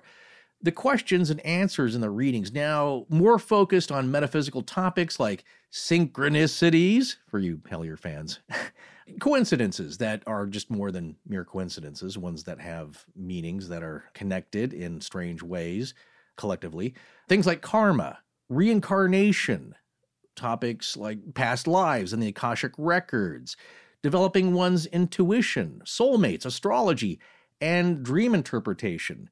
Things like that that we're very familiar with today. And they were popular topics at the time. People were just really kind of getting into them, though. So, from a meeting on June 6, 1931, with 61 attendees, it was decided then that the research should also continue with a more formal organization, and thus the Association for Research and Enlightenment was incorporated, as we'd also previously mentioned. Cayce then purchased a house for his family, and he returned the Blumenthal house. So he gave that up, got his own house. Cayce's eldest son, Hugh Lynn, suggested that his father continue on but now with only two readings a day, as you know, he was getting older, and that a research library be built, another suggestion of his, where the study groups could gather. A monthly publication was also started that featured articles on health tips from the readings, stories about interesting cases Cayce had treated, and articles concerning the readings and psychic phenomena and just general interest stuff. It's, and I've actually got a recent copy a couple years ago. I, I need to uh, get back into that, but it's a really interesting publication if you like the kind of subjects we talk about on the show. Well, in June of 1932, the association's first annual congress was held, where Hugh Lynn had arranged for lecturers to give talks on psychic phenomena and metaphysics, and Cayce also gave public readings witnessed by the attendees usually these are more private affairs. If you were the target of the reading, you can attend those in person, I believe. And then he was doing a lot more work through the mail. Sure. But this was on display so people could see it. So again, more openness where he was like, no, it's not that secret. You can see me lay down on the couch and, and speak in this voice. Well, during these, careful notations of the process were made and then followed up by checking against the progress of the patients. They wanted to see how effective this was remotely. And the results and data were then compiled and published in a volume titled 100 Cases of Clairvoyance.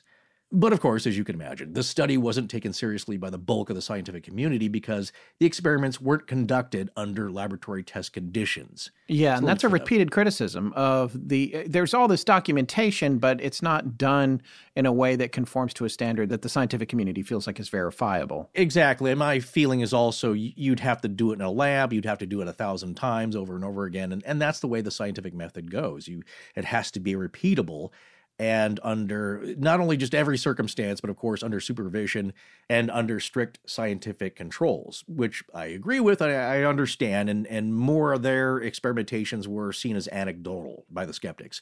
Well, then in 1940 through 1941, the association members raised funds for the construction of a library and a vault for the readings, and this was built on as an addition to the Cayce home. As attending members were excited to go back to their locations to form their own study groups, membership in the association grew to around 500 to 600 members. Uh, year by year, they'd experience some turnover. Maybe half of those folks would go away, some would come back. But this membership included people from a wide range of faiths. For example, members came from Protestant and Catholic churches, the Orthodox denominations, Asian religions, theosophy, and general spiritualism, to name a few. The intelligence from the readings espoused that there is one infinite and universal truth, and that each faith is a part of this one truth. Therefore, the ARE was designed to be inclusive and not cause a rift between any beliefs. And Cayce believed that if this study made you a better member of your church, then it was a positive thing. But it's a negative if it takes you away from your faith. Selling a little or a lot. Shopify helps you do your thing, however you cha-ching. Shopify is the global commerce platform that helps you sell at every stage of your business. From the launch your online shop stage to the first real life store stage, all the way to do we just hit a million orders stage? Shopify's there to help you grow. Whether you're selling scented soap or offering outdoor outfits, Shopify helps you sell everywhere From their all in one e commerce platform to their in person POS system, wherever and whatever you're selling, Shopify's got you covered. Shopify helps you turn browsers into buyers with the internet's best converting checkout. 36% better on average compared to other leading commerce platforms. And sell more with less effort thanks to Shopify Magic, your AI powered all star. Shopify powers 10% of all e commerce in the US, and Shopify's the global force behind Allbirds, Rothy's, and Brooklinen, and millions of other entrepreneurs of every size across 175 countries. Plus, Shopify's award winning help is there to support your success every step of the way. Because businesses that grow, grow with Shopify. Sign up for a $1 per month trial period at shopify.com slash audioboom, all lowercase. Go to shopify.com slash audioboom now to grow your business no matter what stage you're in. Shopify.com slash audioboom. Prescription products require completion of an online medication consultation with an independent healthcare provider through the LifeMD platform and are only available if prescribed. Subscription required. Individual results may vary. Additional restrictions apply. Read all warnings before using GLP-1s. Side effects may include a risk of thyroid C-cell tumors. Do not use GLP-1s if you or your family have a history of thyroid cancer. If you've struggled for years to lose weight and have given up hope, did you know you can now access GLP 1 prescription medications at trylifemd.com? We're now offering eligible patients online access to GLP 1s, the breakthrough prescription medication that can help you lose body fat and weight. Listen to what people are saying. It's fun to put on jeans that you couldn't get into six months ago. Every morning, I look forward to getting on the scale. For anybody who's struggling with their weight, it's a godsend. And here's the best part your insurance may cover 100% of the cost of your medication. So go to trylifemd.com to have your eligibility checked right now. Get started today at trylifemd.com. That's T R Y L I F E M D.com. Hi, this is Susan Orell from North Carolina, and you are listening to Astonishing Legends with Scott Philbrook and Forrest Burgess. Now, back to the show. Well, then the attack on Pearl Harbor happens on December 7th, 1941, a date we all know, and that led to the United States entering into World War II. Both of Cayce's sons joined the armed forces. Hugh Lynn Cayce married his wife Sally that year, and Edgar Evans Cayce married Catherine Bain in 1942. On October 7th of 42, Hugh Lynn and Sally have a son, Charles Thomas Cayce. The reading said that Charles was the reincarnation of Thomas Jefferson Cayce. That would be Edgar's grandfather that he had seen die when he was a child in that horseback riding accident, and he would communicate with in his childhood. And here's what I believe to be a principal working of reincarnation, the mechanics of it, that came out in the readings. And I came across this a long time ago, so apologies if this isn't exactly accurate as I know it, but I, would like to repeat it to, people. It's uh, as kind of a fun discussion point here. But but the readings say that relatives and maybe some friends you have around you now have been and will be reincarnated from family and friends from your past lives and they can change roles, meaning in a past life, your child may have been your parent, and vice versa. Your aunt may have been your best friend, and your best friend now may have been your cousin in a past life. You know, that sort of thing.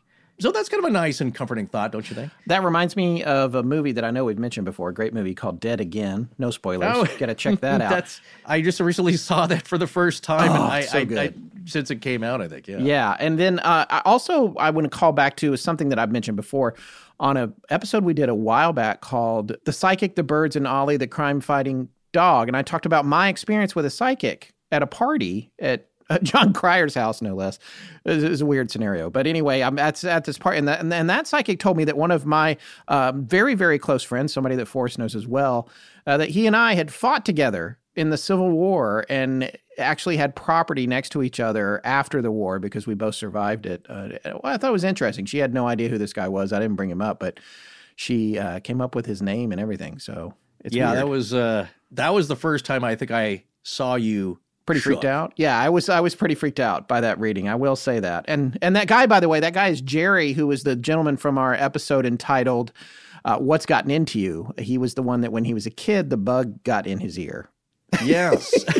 he also made a guest appearance on our Christmas special. So That's right. Well, well, hopefully that incident, the, the bug incident, won't happen to him in a upcoming life. no, hopefully that wasn't a. Who knows? Maybe the bug was somebody that could have been his mother or his father reincarnated. Yeah, No, uh, that's my next point here. Speaking of being bugged and fighting with somebody in that sense, I mean, it is kind of a nice, comforting thought that your loved ones will always be around you. Unless, of course, you don't like them. then you may never get rid of them. yeah They're just going to keep coming back. So you, Yeah. maybe that's the point is that you're meant to finally get along with them somehow. We're all like, we're all supposed to get along with each other on this planet. Well, there's another side note that it reminded me of that I read in the Facebook group where people were discussing strange and unsettling things their kids had said to them. Oh yeah, And I've seen threads a- about that before on Reddit and stuff. Well, this is our very own. Weird. This is people uh, we know through Facebook, uh, dear listeners who are yeah. very active in the group. And and I, I apologize because I don't remember the names. I, I was just kind of skimming on it and I was like, whoa, I love that that little anecdote that was here. And then of course that just blew up. Uh, Forrest likes to that just- lurk in the Facebook group. People. No, I, I love to exchange, but if that happens, then We're watching you. Scott will say, "Hey, where is uh, seventy-five percent of the outline you were supposed to do last night?" well, I, yeah, I was going to do that, but I, I instead got uh, started chatting with people on Facebook, so I have to watch it. That's just my own nature. Uh, otherwise, uh, major things don't get done here. But the theme of this thread was. Weird stuff that your kids had said to you, or, or strange things that kind of made you go, hmm. And one of them was uh, something like, Mommy, do you remember when I was your aunt? Oh wow, And- that's a good one. no, and it's a Facebook listener whose name we know very well. I just I'm blanking on it right now, and I apologize. But that was kind of shocking, but also comforting. But also, your child was telling you what to do, and, and you were you're probably being a jerk to them or a brat when you were growing up, and now you're getting it or whatever it is. It's just these roles switch around. So that's one of the principles of reincarnation is that we're the people you deal with now, or maybe they passed through your life, had done that before in previous lives. You're all kind of mixed up in this together. That's the theme here. And on the other hand, maybe it's just the vivid imagination of a child, but pretty freaky, eh? Yeah. Yeah. So let me ask you this, Scott. Has your son or any child at all said something very odd to you like that?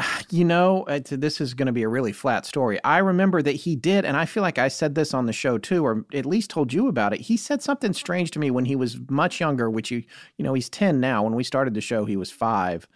Eh, But I can't remember what it was now. But I remember thinking, well, that's odd. But it was just one thing, and it wasn't, you know, really earth shattering, but it was. Right, right. It was odd. Listen to uh, this quote from page 350 of There is a River, Thomas Sugrue's book on, I guess, an interpretation of what Cayce had said about incarnation. Mm-hmm. The soul may occupy the body as early as six months before birth or as late as a month after birth, though in the latter case, it's been hovering over the body since birth, deciding whether or not to occupy it. Once the decision is made and the occupation completed, the veil drops between the new personality and the soul, and the earthly record of the child begins. Wow. Hmm. Uh, boy, that also just reminded me of it. I, I've never seen the show. Uh, it was Celebrity Ghost Stories. uh Uh-huh. celebrities come on and, and, and talk about it. And we, Scott and I were just before we started recording this little section here, where was talking about the case of Fred Dryer, who was the star of the cop TV show Hunter. Yes. uh, a couple of decades ago. And there was another one. Again, I can't remember the name of the um, of the actor who was on there, but she was talking about seeing an apparition of a of a little boy in their house, and what it turned out to be was an image of her yet to be toddler son. And was Oh. making an appearance. And and man i yeah, it was kind of on in the background. I, I didn't get to watch the show fully and, and digest it as i usually do but i'd heard that type of story before about mothers specifically seeing a vision of the child that is yet to come in. And it's kind of like she felt anyway the actor who was uh, talking about her story on the show was that it was like the child was waiting in the wings scoping the family out before it arrived Mm. that's the gut feeling that she got so Interesting. Again, none of this is provable. It could all be overactive imaginations or pregnancy cravings, whatever you want to call it. But interesting that it ties in with this. Uh, but speaking of, yeah, it- there is a river. Uh, in March of 1943, the book we've been mostly pulling from, as we've been saying over and over and over again, There is a River by Thomas Sugrue, was published in a first edition. And again, this would be the only biography written while Cayce was alive and taken from interviewing the family directly as Thomas Sugrue lived with them, I believe, while Yes. he was writing this book. in Like recovery really- yeah. for his uh, treatment of his arthritic condition by Cayce. So we talked about him earlier. Yeah. Yeah. So it was, and I think that's why it's looked to as the real main one if you want to know the life story very well and just the facts because it's taken from the guy who was there and really embedded, an embedded journalist with the family. Because of the popularity of the book, though, and a prominent profile article titled Miracle Man of Virginia Beach being printed in a widely known magazine at the time called Coronet, Cayce now received national attention once again when the activities of the ARE were previously going on quietly. They weren't making a lot of waves. They weren't trying to gain a lot of publicity for what they were doing. They just wanted to keep doing what they were doing. And those that were interested in what they were doing and wanted to participate would come to them. So they weren't making a big splash. They weren't trying to Right. get a, gain a ton of members. I think even Hugh Lynn narrowed down the mailing lists of uh, those who were receiving the publications to only those who were really active and showing genuine interest in it. But what this did, though, with the book coming out and this big time article, was that now the letters and pleas for help were flooding in. Extra staff had to be hired, and Gertrude had to bring home trunk loads of mail in her car from the post office because they wouldn't even deliver all that much mail to their house anymore. So that gives you an idea of how many letters were coming in. And Edgar Cayce Bingham, who he was, he wanted to help everyone, and he was now doing four to six readings per day. Yeah, so many families had loved ones that went missing in action during World War II and sought answers from Cayce as to what happened to them. And he felt like he couldn't let them down, so he increased his readings to eight per day to try and keep up. This also took an incredible strain on Cayce's health. As he said, the readings were, uh, as you can imagine, very emotionally draining to channel that pain and misery, and the process would leave him exhausted. The voice from the readings told Cayce directly that he was taking on too much and that if he didn't limit his sessions to just two per day, the extra workload would eventually kill him. He gave 1,345 readings in the one year period between June of 1943 to June of 1944, and by August of that year, he had completely collapsed from exhaustion. A reading was conducted to ask what he should do next, and the voice said that he should rest until he recuperated or he died. Edgar and Gertrude then decided to vacation in the mountains of West Virginia to convalesce. On September 17th of 1944, he gave his last reading to himself, and in that same month, he suffered a stroke. Edgar Cayce passed away on January 3rd, 1945, at the age of 67. He would be buried in Riverside Cemetery in Hopkinsville, Kentucky. Three months later, his wife Gertrude Evans Cayce would pass away on Easter Sunday at the age of 65. And what's interesting is he predicted the day of his death, which we're going to talk about Yeah. when we come to the prophecies. Yeah, fascinating. Yeah. Well, the Association for Research and Enlightenment would carry on the work of cataloging and cross referencing the entire collection of 14,306 files of readings that Cayce had given in his lifetime from a period of March 31st, 1901 to September 17th, 1944. And they're all available online in the members section of the website, as we said at the beginning of uh, part one. And they're also at the ARE Library in Virginia Beach. And just a small side note here as we conclude this section. I had read that as some research efforts have compiled and cross referenced readings, they turn into narratives or they form narratives uh, if you put them all together about certain topics, such as the story of Atlantis, with the readings being given out of order. So, what I mean here is that, as I described in parts uh, one and two previously, that he would give a remedy to somebody and say, Oh, by the way, you also had this problem when you were this person in a past life, and would name it. And that's, uh, as I said with Al Lammers, those questions started to be more prevalent. And also later in life, when they decided to focus more on the metaphysical aspects, people would say, like, what do you mean by past life when I was this scribe in ancient Egypt? And the voice would go on to explain what that person did and what their role was. And, and that's an aspect of karma, perhaps, where things you were doing in past lives have come back to you, good and bad. And so, as he mentioned this, more questions were asked about things like Atlantis and, and as I said before, the story of Jesus and all these different narratives. And they form narratives. But my point here is that he didn't just sit down in one long session for three hours and tell the whole story of Atlantis beginning to end. It was coming out in snippets and various readings and sometimes disjointed. So when the researchers went back at the ARE and they put this all together and put them in context in this narrative, I had read, and I'm not sure this is true, we didn't follow up on this, but none of the readings conflicted with other readings given, meaning they didn't contradict other readings. This all flowed into one narrative once you stuck them all together. Again, I had read that years ago, years and years ago, so I don't know if that's actually true, if that's just purported. And researchers have found out that that's not actually the case, but that's what I, I remember reading that very specifically and being impressed with that shall we say, and that if he was doling out bits of a story that's really fantastical, of course, and most people uh, would think his stories on the beginnings of the earth and Atlantis and all these other kinds of things, subjects in the metaphysical realm, are really just products of an overactive imagination. Then he did a really good job memorizing this entire story and doling it out in little bits that he knew later on would be put together into a narrative. So, yeah, just very strange if that is true because it was doled out in a non-linear fashion. So again, if it was true, it'd be quite a feat for just somebody with a good sense of science fiction.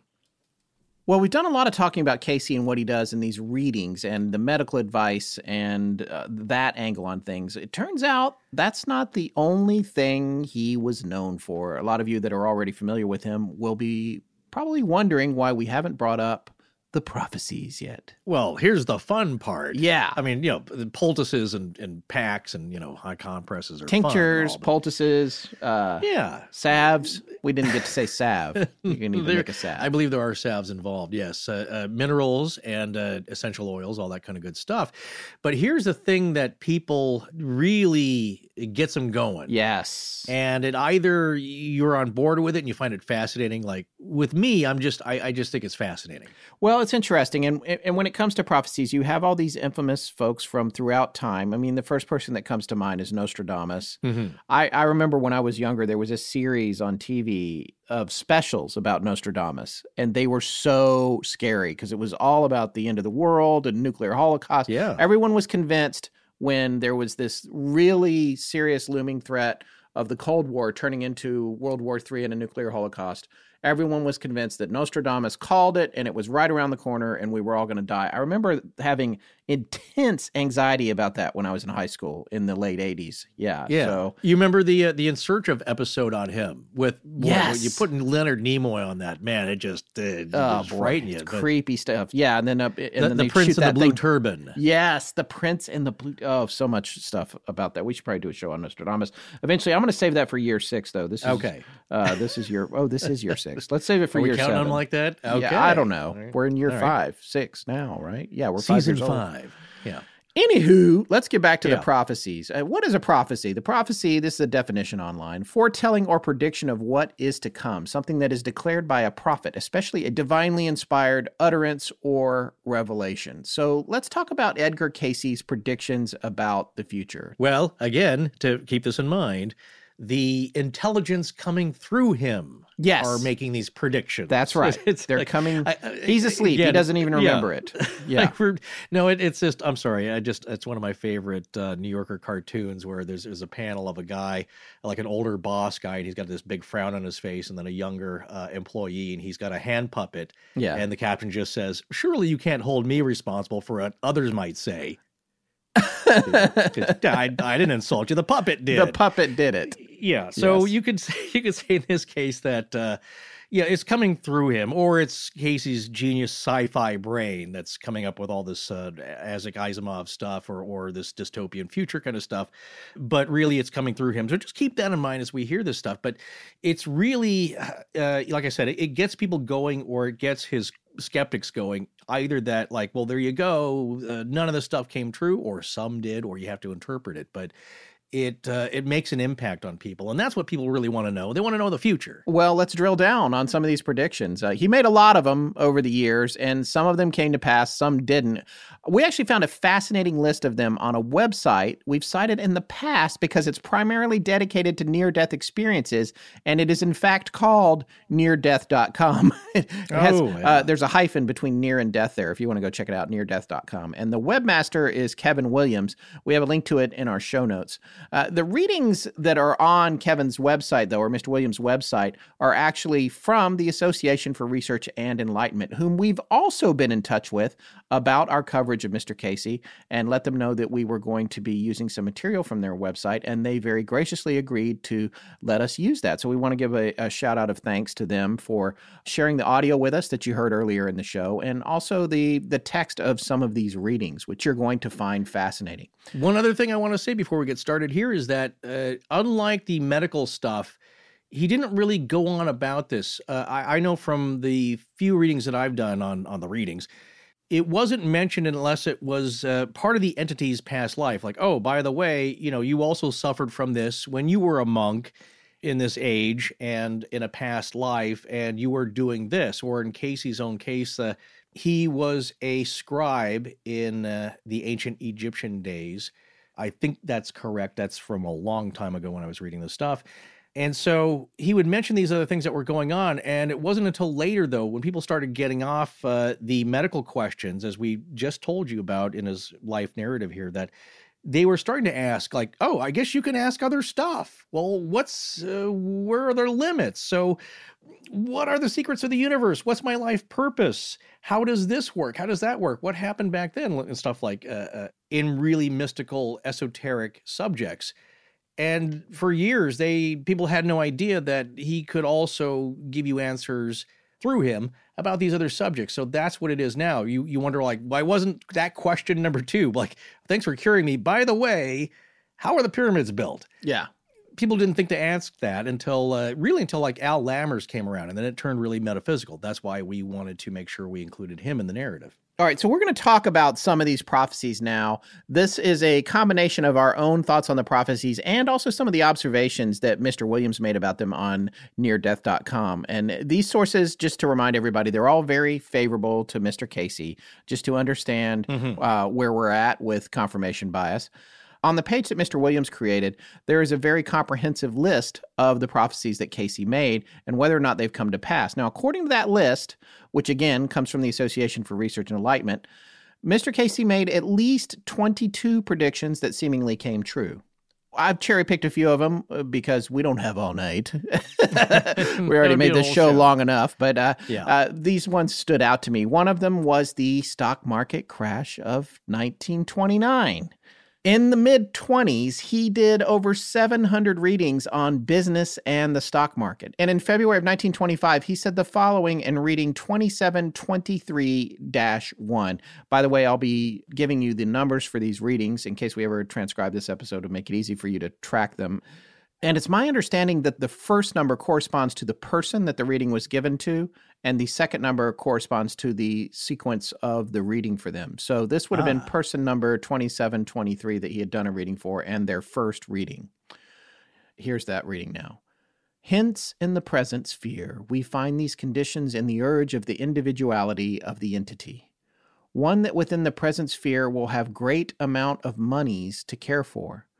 In the adverse forces that will come then in 1929, care should be taken lest this, without the more discretion in small things, be taken from the entity. That was four years before the crash. And so it's a- what it's saying is, you watch out for your money here. You're going to have a good deal of money. Yeah. Make sure you protect that money because something's coming in 29. Right. And these readings, by the way, were for clients that were asking about investments. Here, Yeah. two years later, he warns of it again. This is reading 900 425.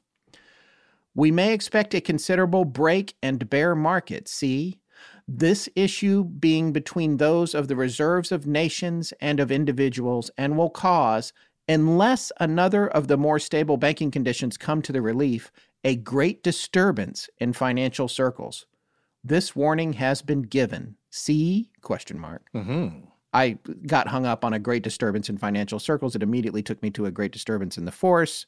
I was wondering if George Lucas was aping this reading for dialogue, but he's talking about the crash again, and this was in uh, 1927, two years before the crash. The other thing that's really fascinating to me about this one, Forrest, is that he says unless in this, which implies the future is not set in stone, right? Well, uh, that will lead to, uh, I guess there's a whole critiquing section here, but uh, it's something, uh, in case I forget, I like to mention these things because I didn't forget, and I hear the episode like, oh, I forgot to mention that. Not that anybody cares. but the idea is that uh, one of the skeptics here, Joe Nickell, uh, which we, uh, beloved Joe Nickell, which we like to get this skeptical side from, would say that in, in some of these things that he's mentioning, he seems uncertain. The language is uncertain, like it may be or perhaps. And that's a point of criticism in that well, you're not sure. Like, come on, you're omniscient. Let's nail this monkey business down 100%. Why are you uncertain? Why are you hesitant about perhaps it's this or maybe this will happen?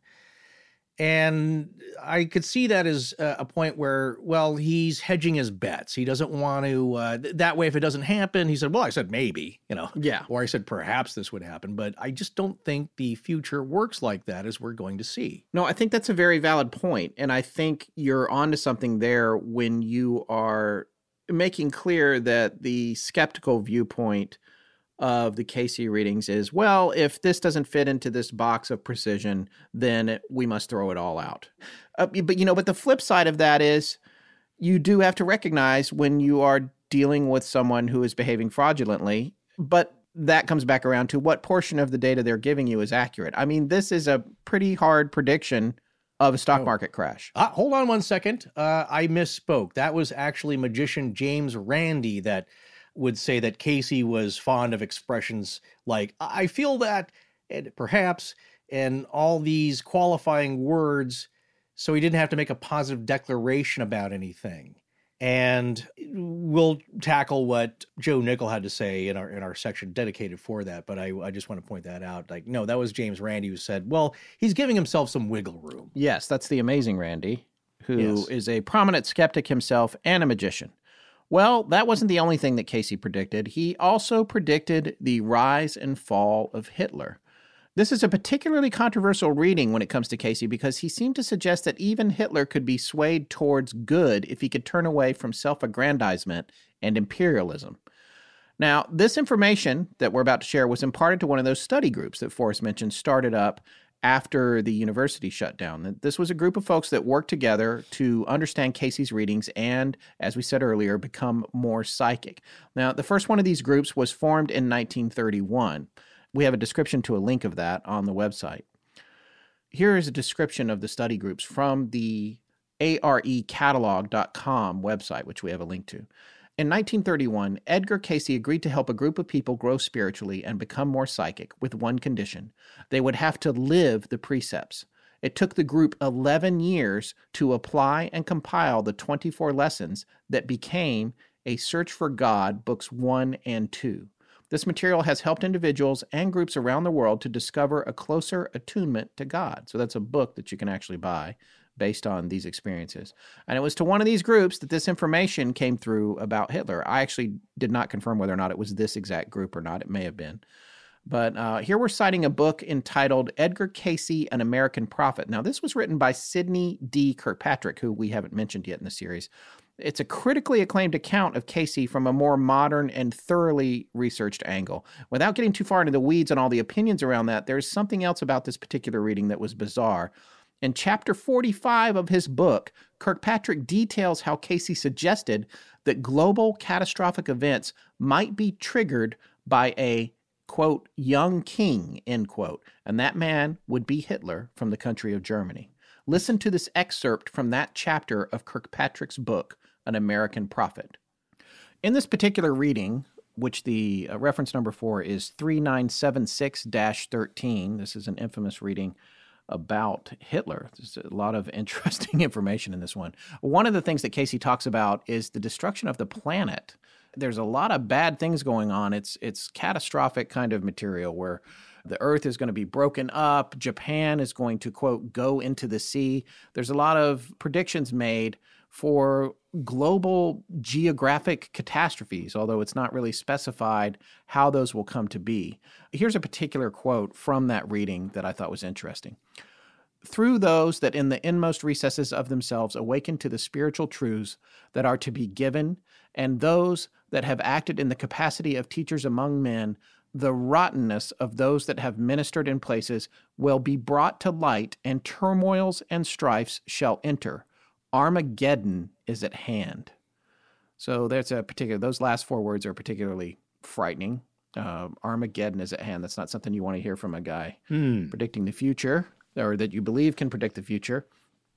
What's interesting about this particular passage is that in this reading, and I don't know if it's for the first time, I can't say that categorically, but the voice specified itself as an I instead of a we, which is what it usually was. Mhm. It was always the we, which we've talked about in part one and part two. But in this case, it was an I. And in this case, it revealed its identity to the people listening. Here's a further quote from the reading The weakling, the unsteady, must enter into the crucible and become as naught, even as he, that they may know the way. I, Halaliel, have spoken. And going back to Kirkpatrick's book here that we cited a few minutes ago, this is his assessment of that.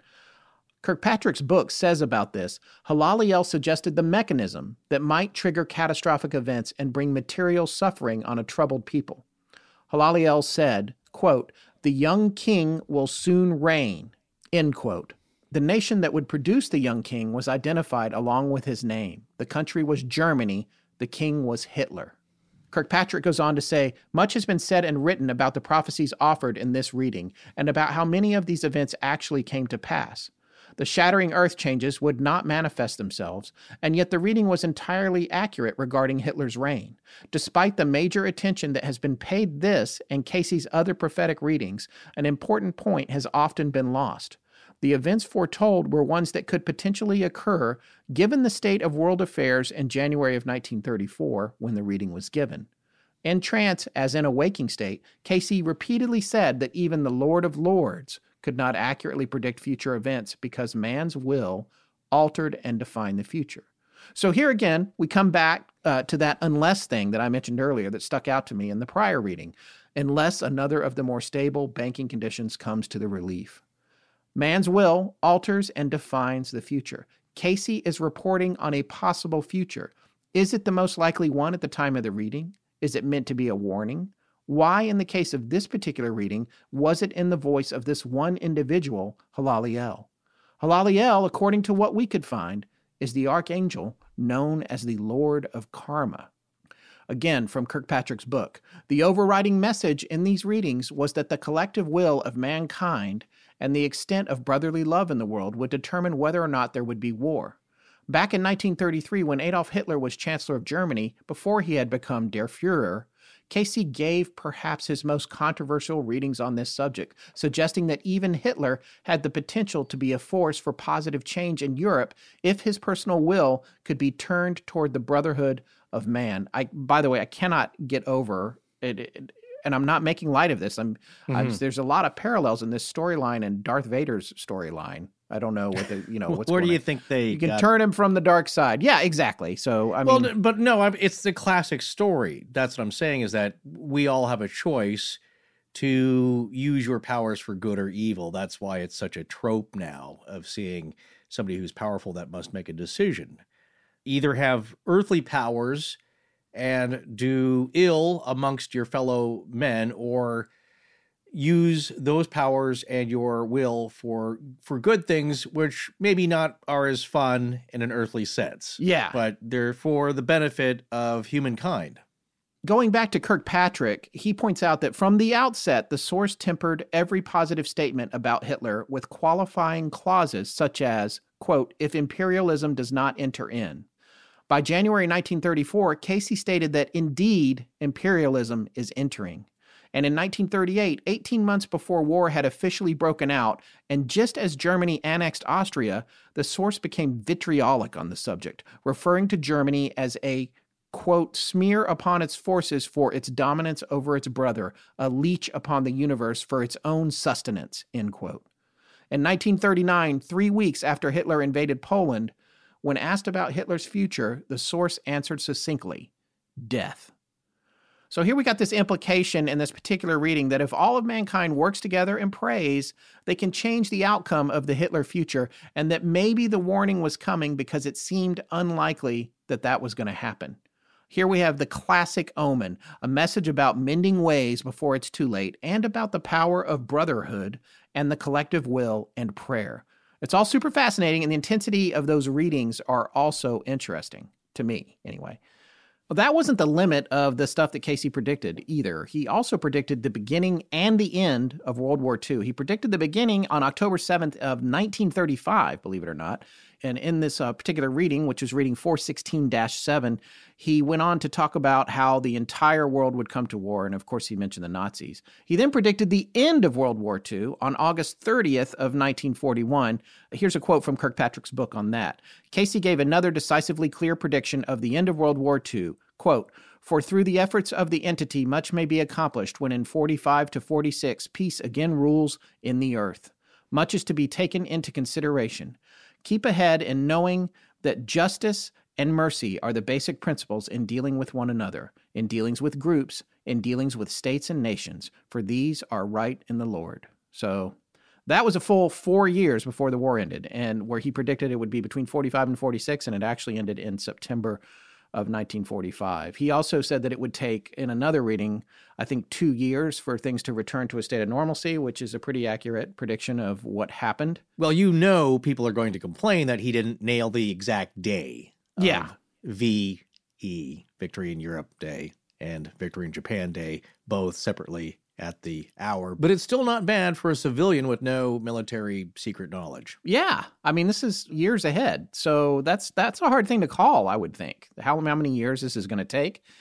I suppose you could say this was all luck, uh, or maybe these readings weren't done in controlled scientific conditions. So how can we know how anecdotal they are? But I just don't get the feeling that they went to all this trouble to make up what was being said in every single one of these over 10,000 readings. So, summarizing a few of these other prophecies that came true, he also predicted the establishment of the United Nations, India's independence from Britain, and the collapse of communism and the Soviet Union. Those are all just throwaway ones. You, if you want to read them, you can find them. It's pretty fascinating. He additionally he made a technological prediction of the invention of infrared for night vision which is pretty amazing. I mean, he specified rays of light, red rays of light, talking about how it could be used. And this was another one of those readings that at the end it has C question mark. He's like he's like raised to an nth degree in its brilliancy or refractory effect. C, and I feel like it's a James Cagney impression. I'm not sure who was sending that information through, but that's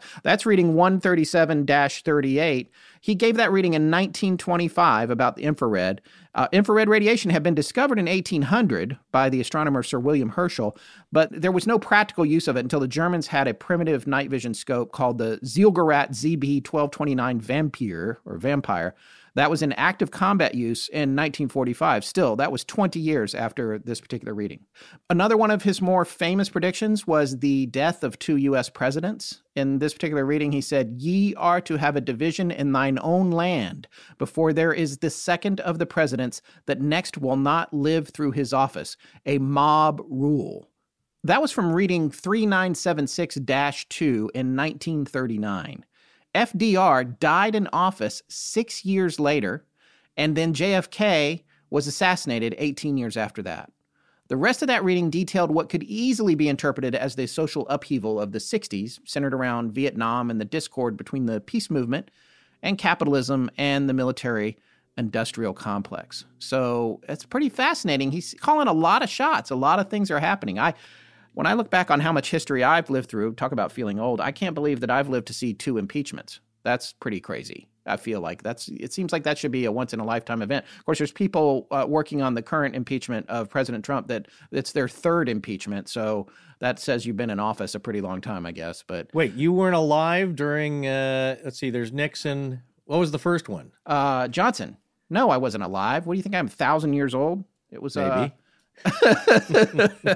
Let's see. I think it was Andrew Johnson. Let me see. Yes. Let me look it up right now since you put me on the spot with that. Well, you should know that if you're going to make a statement like that. Yes, no, yes, impeached. I was I am right. Uh, right, Andrew Johnson yes. was impeached. Yeah, Yes. no, I know. So that was uh 1868. So no, Forrest, I was born 101 years after that. Thank you. Right. This would be the third formal impeachment process here. The process of impeachment against Richard Nixon started, but he resigned before it was formally completed. That's right. correct. That's correct because the Supreme Court had ordered him to release the tapes, I think, and 15 Republican senators said, uh, we're going to vote you out. And he was like, okay, I'll leave. Yes. So that technically it did start, but it wasn't officially, he wasn't officially impeached. So there's really only three impeachments. Yeah, that's what I remember as a kid. So yeah, I've lived through three, I guess. Uh, three or one almost, and two for reals. There you Uh, go. But definitely was not around for Andrew Johnson in 1868. At least not in this body, as Edgar Cayce. might have- That's another point I was going to make. You may have. yeah, maybe I was. I don't remember it though. As a Southern farmer coming back from uh, Yeah, that's right. Civil War veteran. Yeah. That's right. Okay. Yeah. Whatever you were back Wh- then. whatever you may I was. have.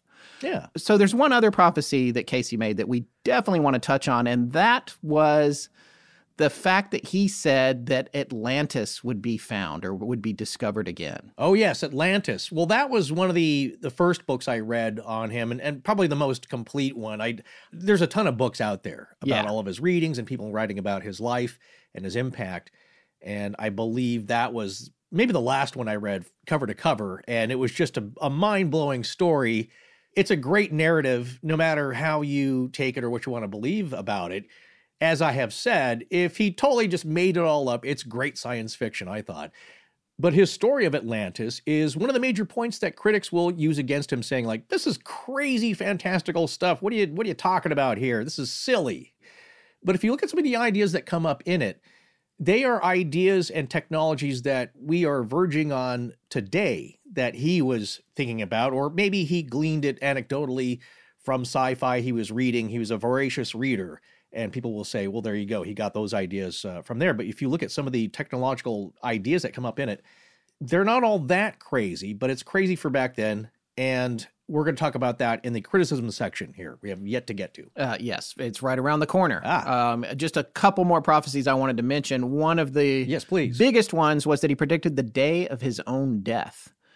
Uh, and this is information I found on Kevin Williams' webpage that we mentioned earlier, where there was that fantastic list of the prophecies, which ones have come true and which haven't. And uh, Kevin, thank you again for permission to cite and use material from your website, along with the Edgar Cayce Foundation that gave us permission to use the readings. But this is this is pretty fascinating here because Near the end of Cayce's life, he was ailing from pulmonary edema. And in this disease, fluid accumulates in the lungs. He was home and sick, and apparently he had told some folks who had come to visit him, quote, It is all arranged. I am to be healed on Friday, the 5th of January, end quote. Then, on January 1st, 1945, he announced that he would be buried in four days. He died on the 3rd. His funeral was on the 5th. Williams goes on to point out that around 20 years prior to that, Cayce had had a dream that he told folks about where he could see himself immersed in a tub of hot water. That is exactly what death from pulmonary edema feels like. So it's it's almost like he had a vision about his own future. Yeah. Point of clarification here, though. When you say, or when he said, it is all arranged, Yes. as a quote, I am to be healed. Yes. So people aren't confused there. He's saying that I'm going to be relieved of this human disease that I'm suffering from now, Yes. right? Is that how you take it? And that Yeah, he says, exactly. I'm going to be healed, meaning I'm going to be whisked away to the spirit world where I won't have to suffer from this anymore. Yeah, I don't have to worry about this body anymore. And wh- and and what's wrong with it? Okay, so I want to clarify that. Yeah, no, it's a good Yeah, it's good because yeah. people are going to say like, "Well, he wasn't healed; he died." right. on the fifth. But that's what he meant by "I will be healed from this." Yeah, and that's probably why he followed it up with a few days later, I'll be buried. Yes. Because obviously you don't get healed and then buried, at least not in our current society. So Oh well, back then, remember the uh, you had a little bell to ring. Yes, Saved by the Bell. healed. Wait a minute, I was healed. I'm still Uh, alive. dig me up, please. Yeah. Um, I'm feeling much better. But uh, P.S. By the way, last thing we should touch on. He also said there's an economic bottom coming in 2032. Mm. So I would say invest or divest accordingly. Those folks he told about the 1929 crash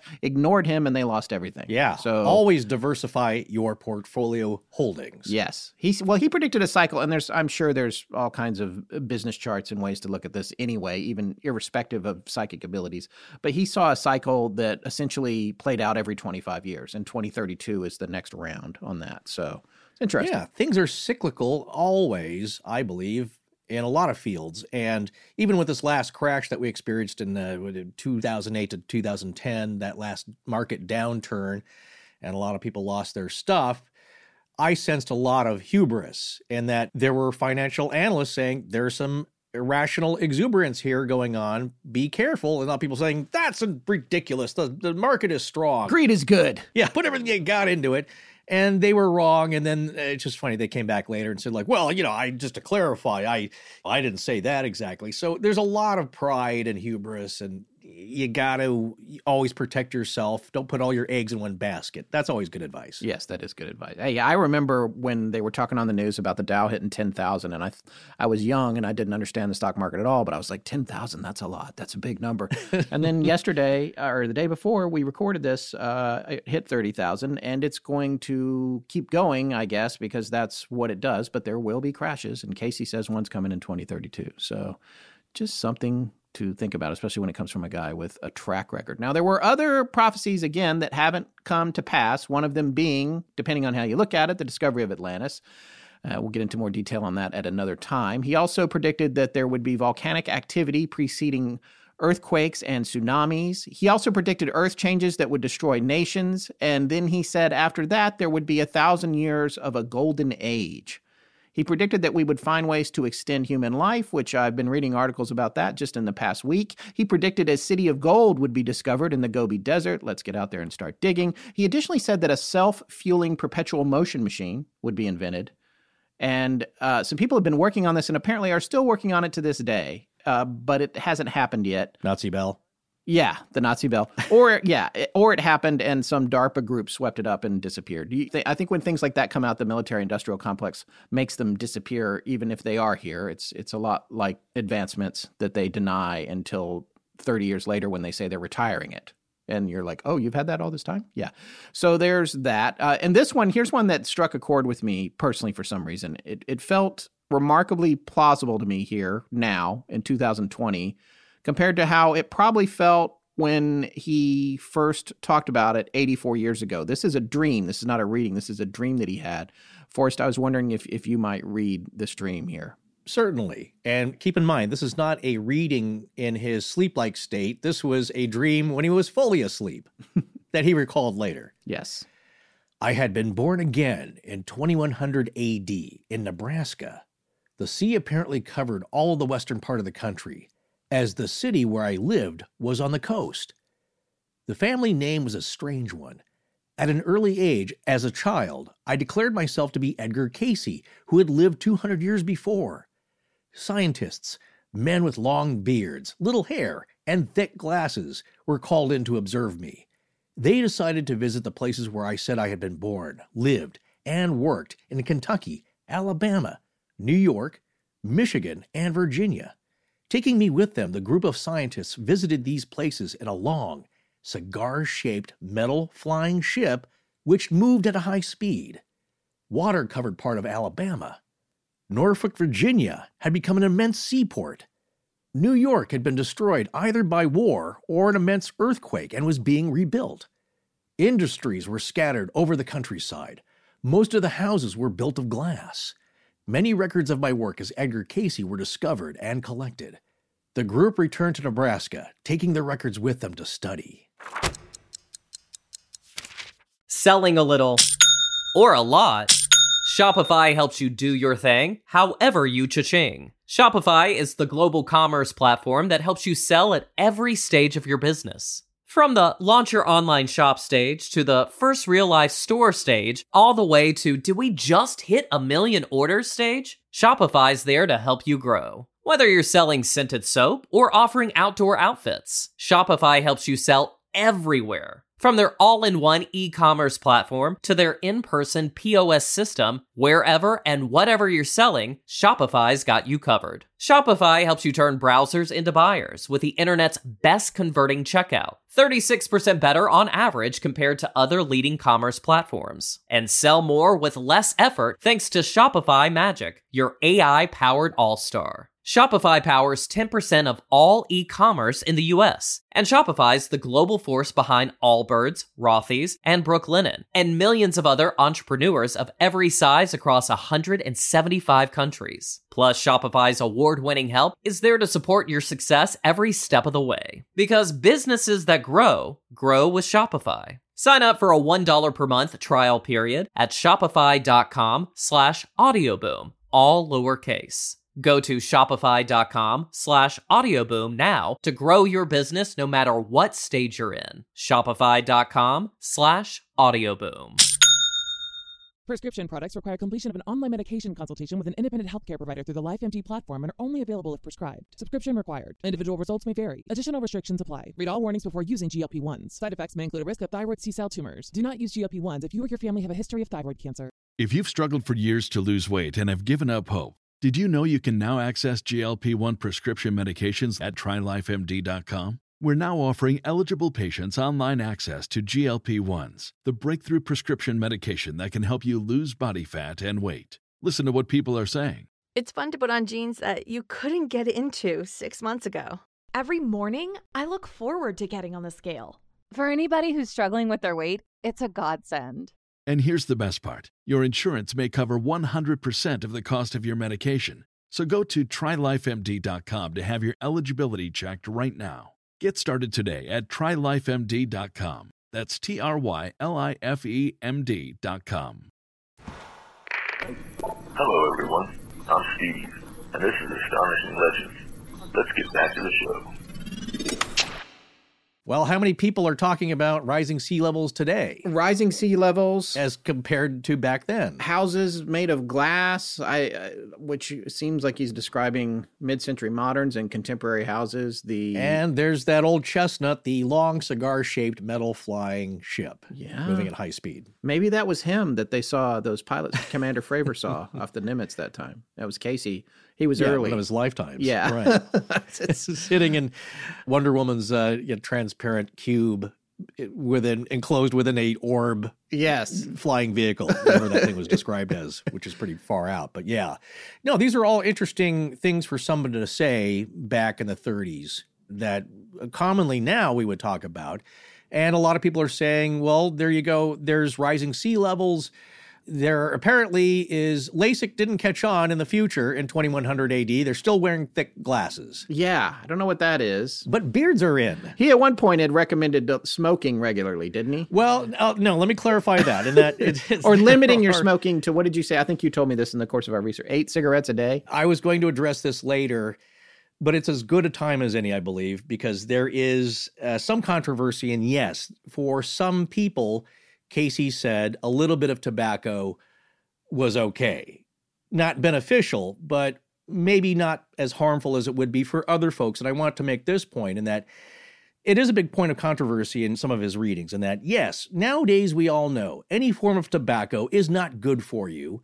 You shouldn't start it. Don't even think about it. It's not a good thing. Just put that out of your head. And if you are smoking or taking tobacco in any form, you should try and quit.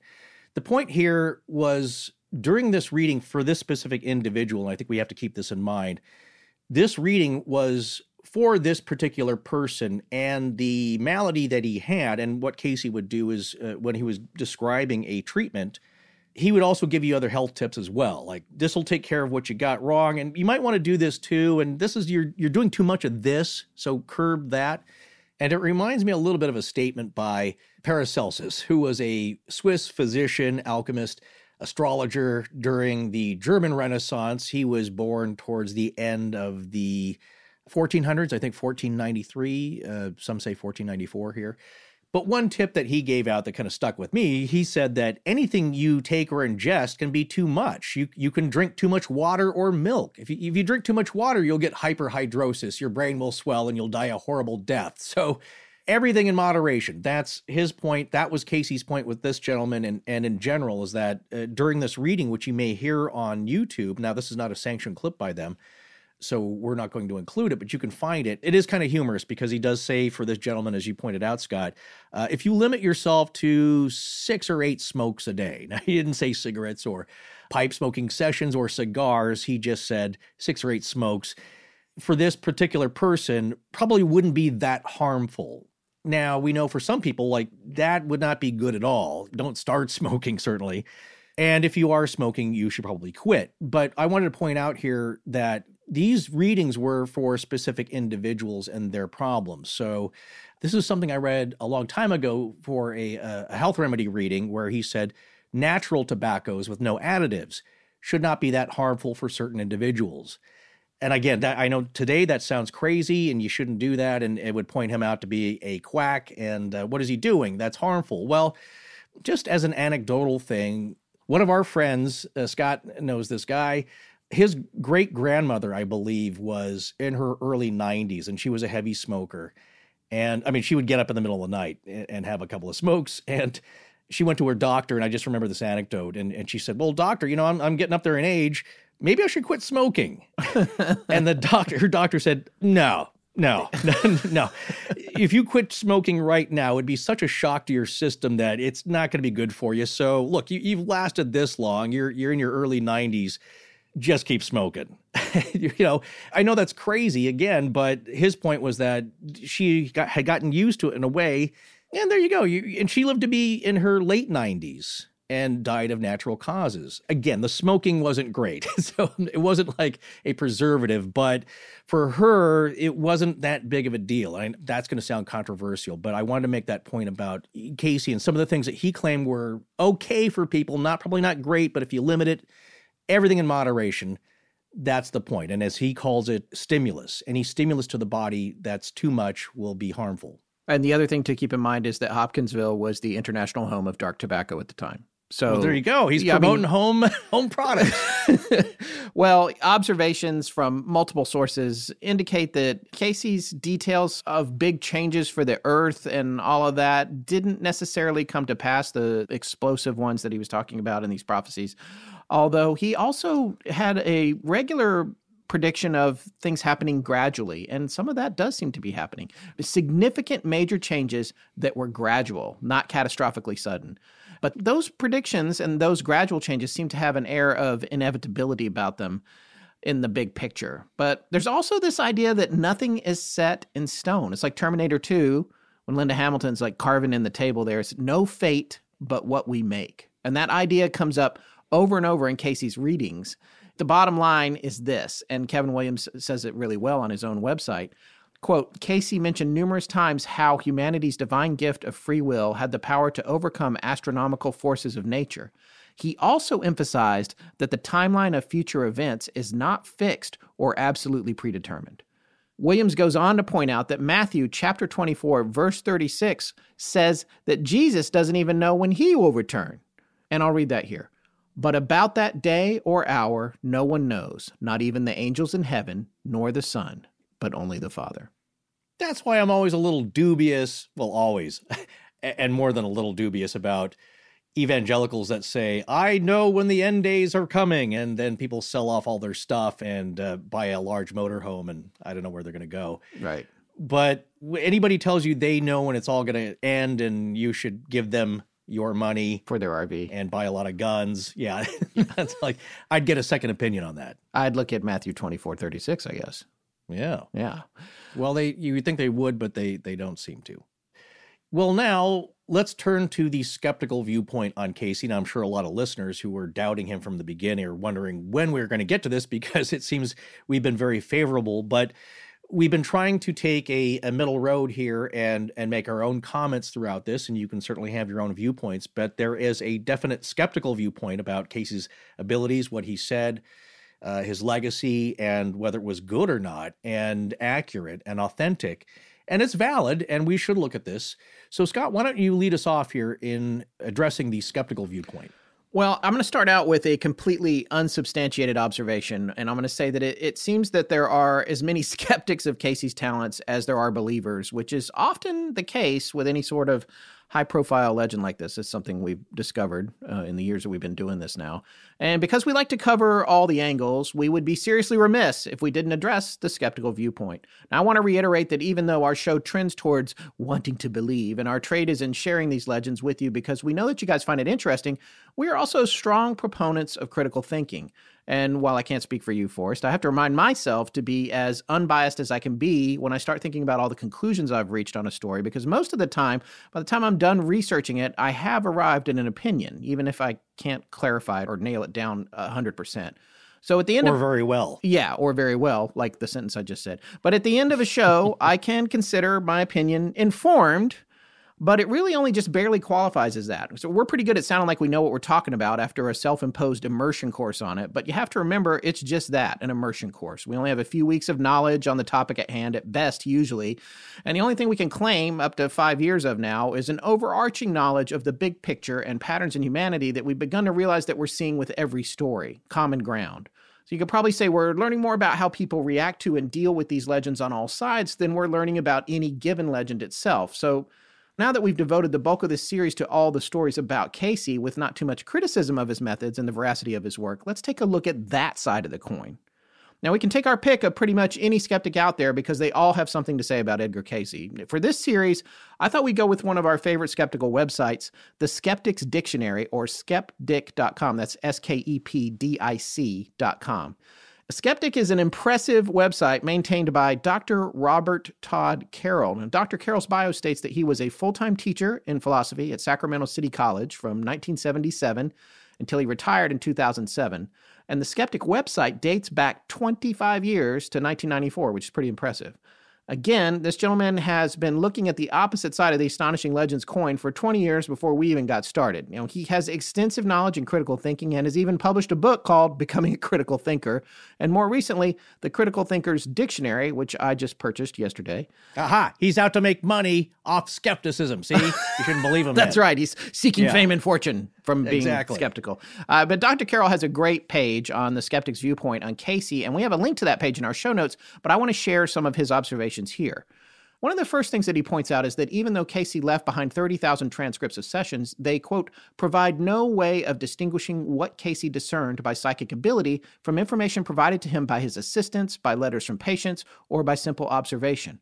In short, the only evidence for Cayce's psychic doctoring is useless for testing his psychic powers, end quote. And that's Dr. Carroll actually quoting Dale Beyerstein. Beyerstein is a philosopher who has taught at Malaspina College, Douglas College, Kwantlen College, the University of British Columbia, and Langara College. Dale is a co founder of the BC Skeptics and director at large of that foundation. Dr. Carroll goes on to state that beliefs in Cayce's abilities are essentially based on anecdotes and testimonials. He adds that there's no proof whatsoever that cures were the product of psychic powers rather than the placebo effect. And this takes me down a whole other road. And I already said this earlier the placebo effect, right? And this is something I wanted to drill down a little bit on. And I was looking on the internet for a good way to describe the placebo effect. I think everybody has a, a superficial familiarity with it, but I found this webpage, www.health.harvard.edu. This is a Harvard website. And it talks about the power of the placebo effect. I just want to read a couple of sections here. And of course, you and I can talk about it a little bit after this. And these are excerpted. This is mostly continuous. I'm, I'm trying not to take anything too far out of context. The placebo effect is more than positive thinking. Believing a treatment or procedure will work. It's about creating a stronger connection between the brain and body and how they work together, says Professor Ted Kaptchuk of Harvard affiliated Beth Israel Deaconess Medical Center, whose research focuses on the placebo effect.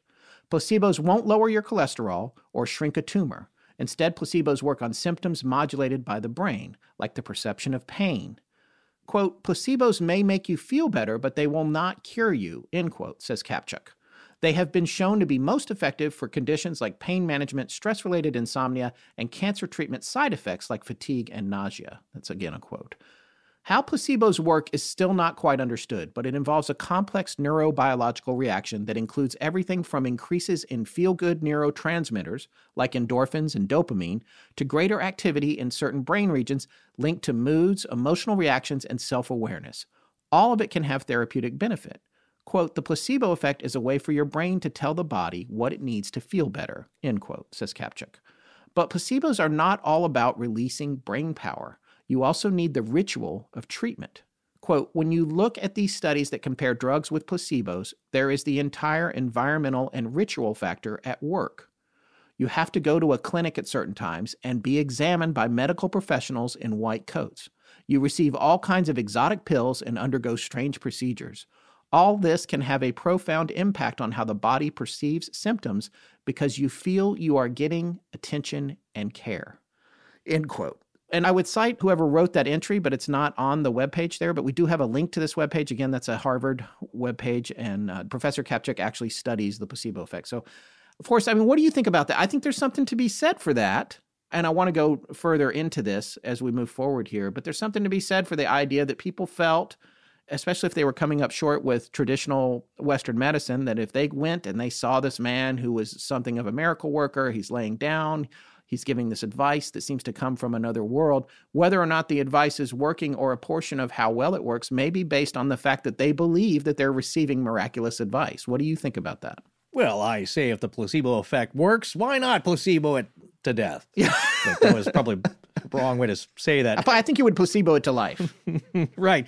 No, my point is that that was a key factor, what you just read there, in that the placebo effect usually has the effect of making you feel better, alleviating some symptoms, but not curing you. Right. Now, I want to know more about that statement. Is that totally true? Has the placebo effect actually cured or reversed some conditions and, and maladies because I do believe personally that there is a very strong link to the mind body connection there and that the mind can be a miraculous, mysterious thing that can do all sorts of things, especially for one's own condition. I know that you can make yourself sick and in failing health if you're harboring the wrong thoughts that also is a self-fulfilling prophecy type of condition where yeah you can you can definitely make yourself sick you can make yourself better so the problem with the Cayce treatments, I think, and that would be also with the medical community, is that, yeah, it's a very anecdotal. They, as we did mention in part two, they tried to do that a little bit when he was giving public readings and following up with people and compiling a compendium of these cases. But the medical community would say, and, and perhaps rightly so, that it's it's anecdotal. You have to be in strict laboratory conditions with thousands of participants tracked over decades before it can really be taken seriously by the scientific community. And that's the way they operate. Those are their standards, and they seem to be uh, pretty decent standards. So, in the case of Cayce, it's hard to tell whether these people initially felt better and then the malady returned, but you can look at Cayce's own life and his throat condition. He did seem to be able to cure himself for a while until things like stress and his own self doubts, I believe, brought back that losing of his voice problem. Which is theoretically psychosomatic in the first place. But, you know, that's they, what the voice told him that this, hey, this is psychosomatic to a degree. You are bringing this on yourself. And until you can fix that. But you still require a physical cure or an activity. It's like stress cardiomyopathy, which is the broken heart syndrome, which right. is, is a real thing, but they can't figure out really how it works. Where, maybe a spouse passes away and the other one passes closely after, it's it is dying of a broken heart. That is also the case with Cayce. Yeah, that's His right. His wife Gertrude passed three months away later. three months later. Was she also feeling like, well, I'm I'm done too? My duties here on Earth with my husband were were kind of done. I miss him, and uh, I'm going to go join him. Whatever the, the case, that's more of a personal thing. Maybe the family knows, but you can see it recently with uh, Debbie Reynolds and Carrie Fisher, where her brother, Carrie Fisher's brother, said that her mom wasn't that sad. She just missed Carrie and she wanted to be with her. Yeah. And very soon after, she passed away. Is that what's taking place there? Well, Dr. Carroll goes on to point out on his website that, quote, it is true, however, that many people consider themselves cured by Cayce, and that's enough evidence for true believers. It works. The fact that thousands don't consider themselves cured or can't rationalize an erroneous diagnosis won't deter the true believer. Gardner, who I'll explain who that is here in a little bit, notes that Dr. J.B. Rhine, famous for his ESP experiments at Duke University, was not impressed with Cayce. Rhine felt that a psychic reading done for his daughter didn't fit the facts. Now, defenders of Cayce claim that if a patient has any doubts about Cayce, the diagnosis won't be a good one. Yet, what reasonable person wouldn't have doubts about such a man, no matter how kind or sincere he was? And Cayce's defenders provide some classic ad hoc hypotheses to explain away their hero's failures. For example, Cayce and a famous dowser named Henry Gross set out together to discover buried treasure along the seashore and found nothing. Their defenders suggested that their psychic powers were accurate because either there was once a buried treasure where they looked, but it had been dug up earlier, or there would be a treasure buried there sometime in the future. And Dr. Carroll goes on to say parenthetically, one wonders why their psychic powers didn't discern this. We're going to explain this away, and I'm going to say right now that's something that I know I'm personally guilty of on our own show not because I'm trying to convince people that something that's hard to wrap your head around is true when it looks like it isn't, but more because it is, frankly, just how my mind works. I do wonder, because of the things that we've seen and studied, I do wonder sometimes if something doesn't look true or seems false on the surface, how can you know that I'm literally doing exactly what Carroll's talking about here. What's that? How it, well, maybe it happened before and it's gone. Maybe there was a treasure and somebody already dug it up, or it's going to happen in the oh. future. oh. I do this. I know that I do this and I'm admitting to it. So I, yeah. But conversely, I still have a little bit of faith in that idea that just because a mistake is made, it doesn't categorically deny what's happening. That's you know, and I don't know how to. There's no way to scientifically defend that position, and right. I get that. I get that. Well, as we described in his life narrative, that whenever he did try to do something for financial gain, it didn't seem to work. So it didn't work on two occasions or in two areas here where if you weren't really buying into it, and maybe that is that mind body link connection that must be established. If you didn't really buy into this stuff, it's not going to work for you you can go through the motions and and maybe you get some relief but you're not going to be receiving the total benefit of it.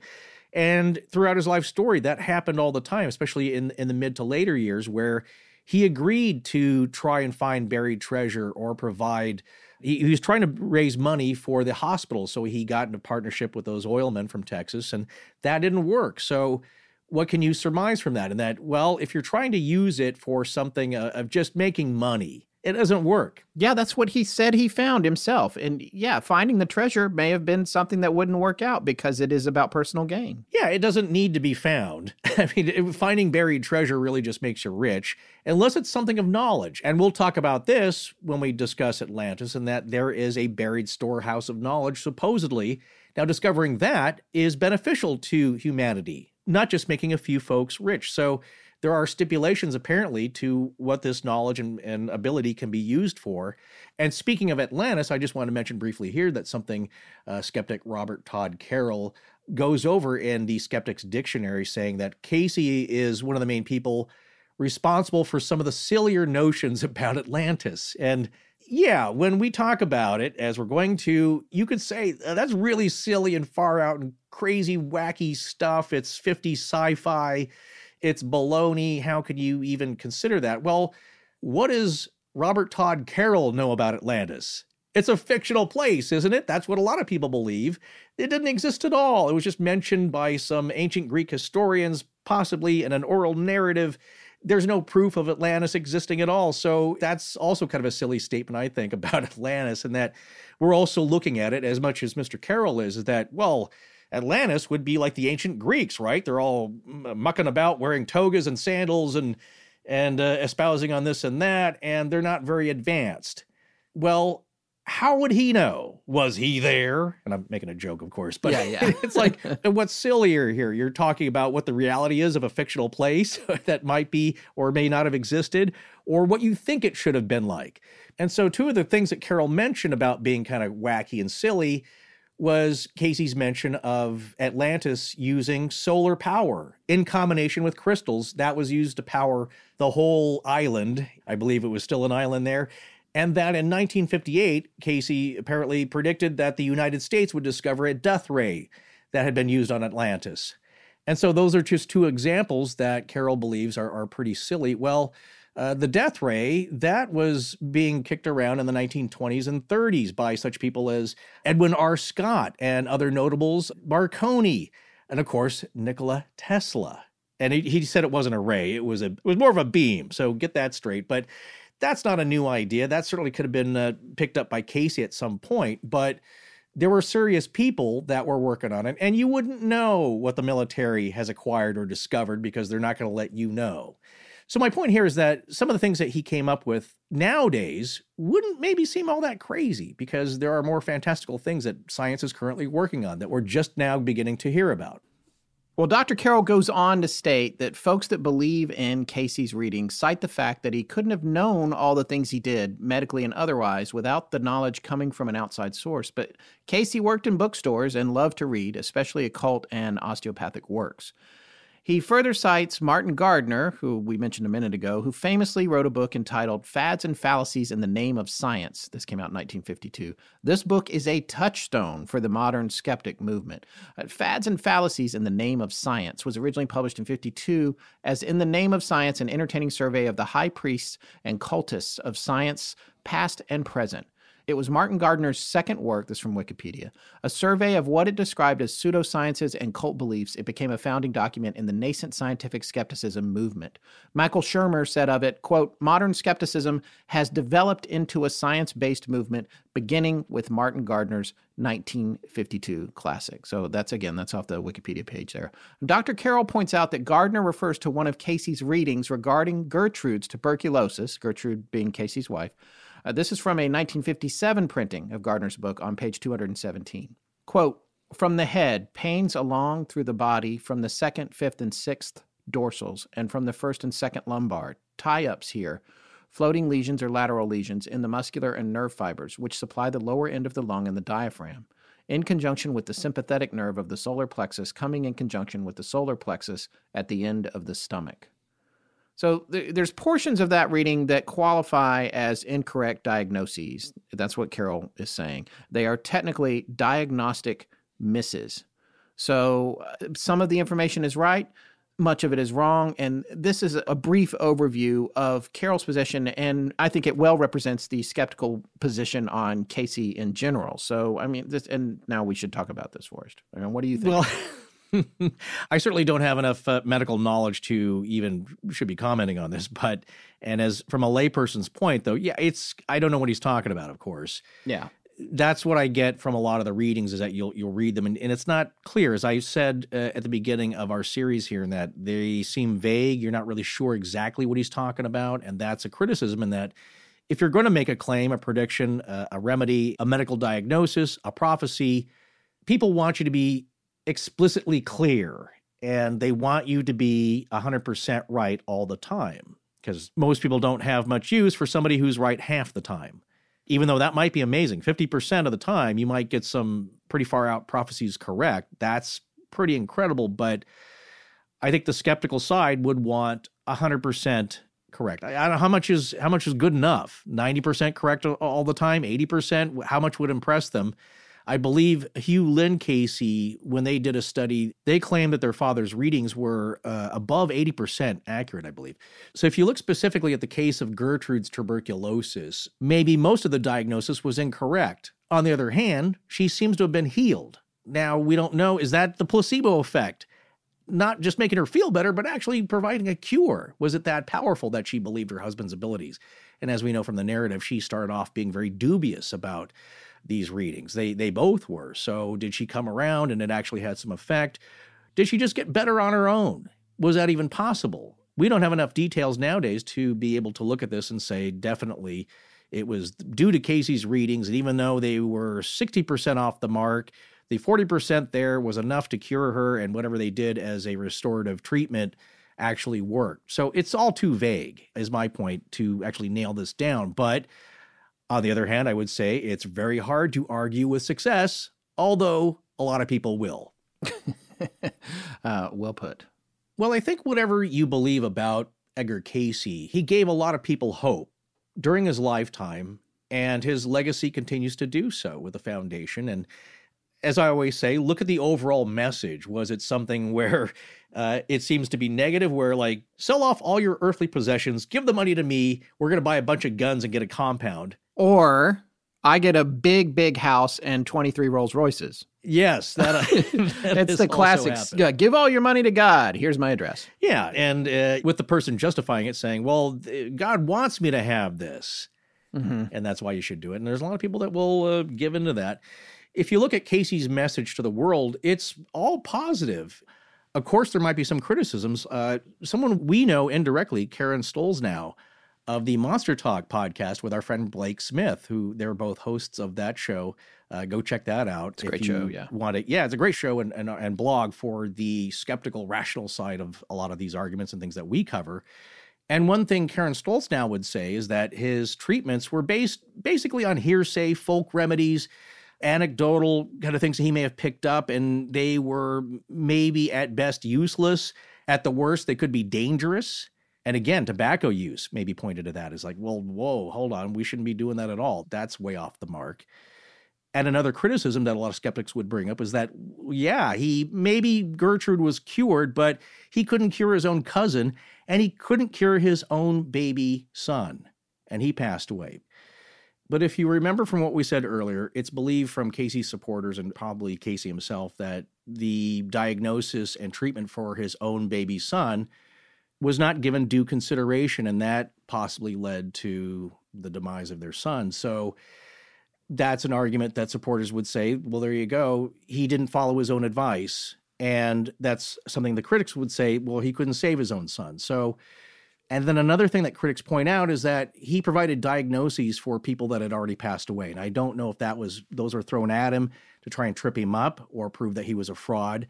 But I believe it's hard to say if this is a voice coming from somewhere else, some other intelligence that is not from the earthly plane, what they're actually looking at. Does his soul live on? And therefore, it's really hard to pin down. But aside from all that, I do believe there are things that Cayce brought up in his lifetime uh, that exist in his legacy that introduced the Western world, at least, the United States specifically, that are more spiritual things that that are not only just fun to talk about, but might open up your thinking a little bit. So, Scott, I was going to ask you, what do you think about some of these concepts here, like uh, auras and and soulmates, and using dream interpretation, and developing your psychic intuition?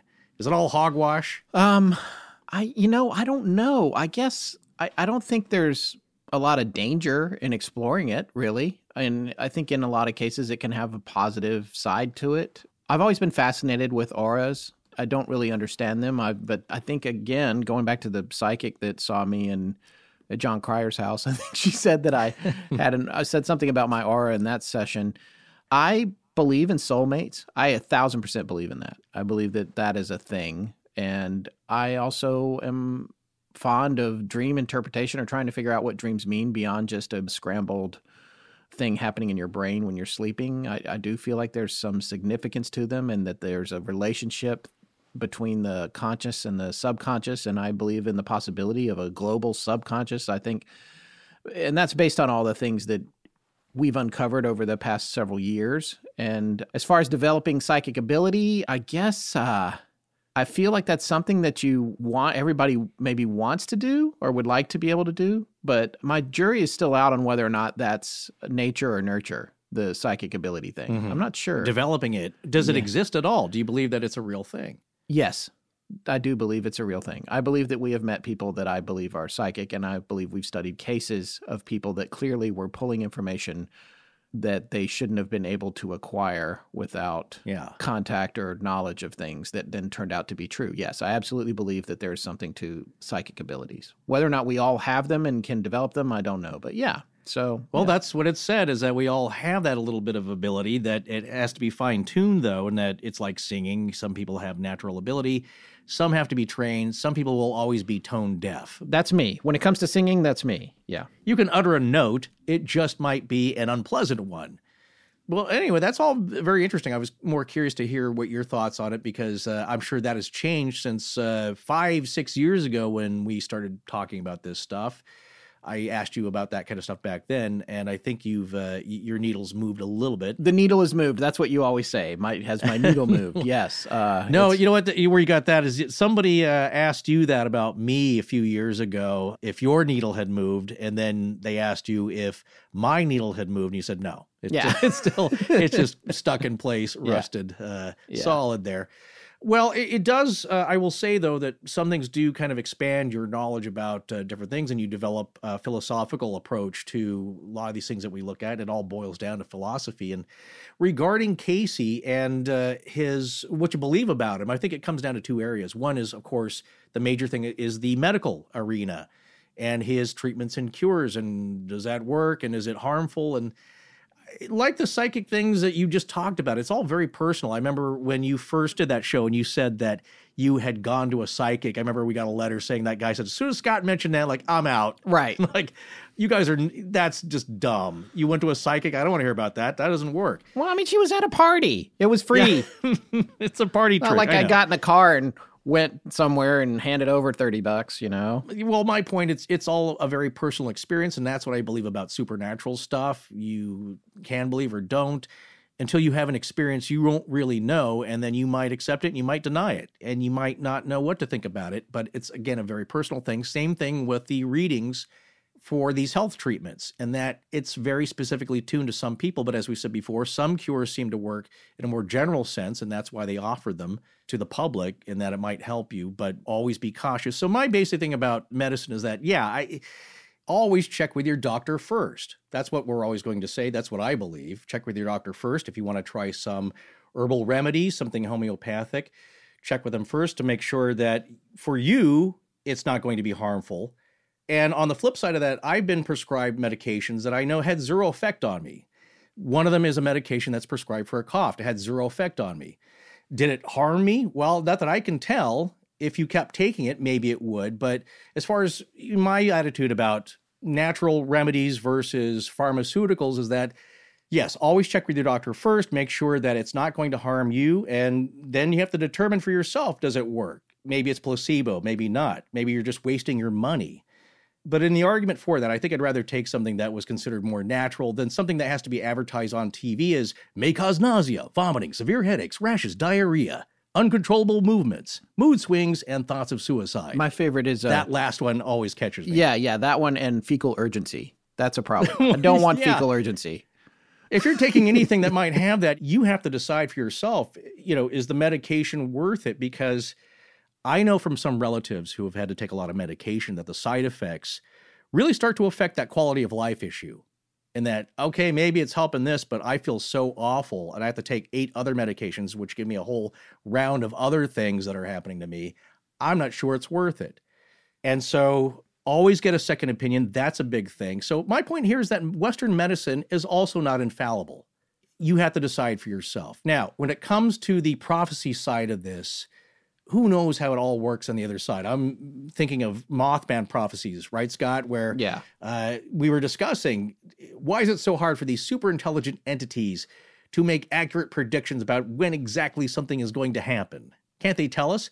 Maybe it doesn't work like that. Maybe time is hard to gauge on the other side. So they can tell us, well, if you keep going like you will, as Cayce would say, then this is probably going to happen. Now, you can change that if you change your behavior, become decent folks, not fight with each other, or some things might be inevitable. But I know from a prophecy standpoint, people are not satisfied with 80%.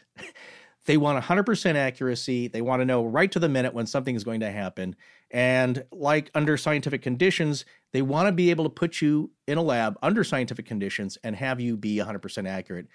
I think then mainstream science would pay attention to this stuff. And even then, if you were 100% accurate, people are going to deny it. So, but it made me think about what is it about time? As you said something earlier, Scott, uh, earlier in the show, there was a quote that a lot of people think comes from Albert Einstein, and that is the only reason for time is so that everything doesn't happen at once.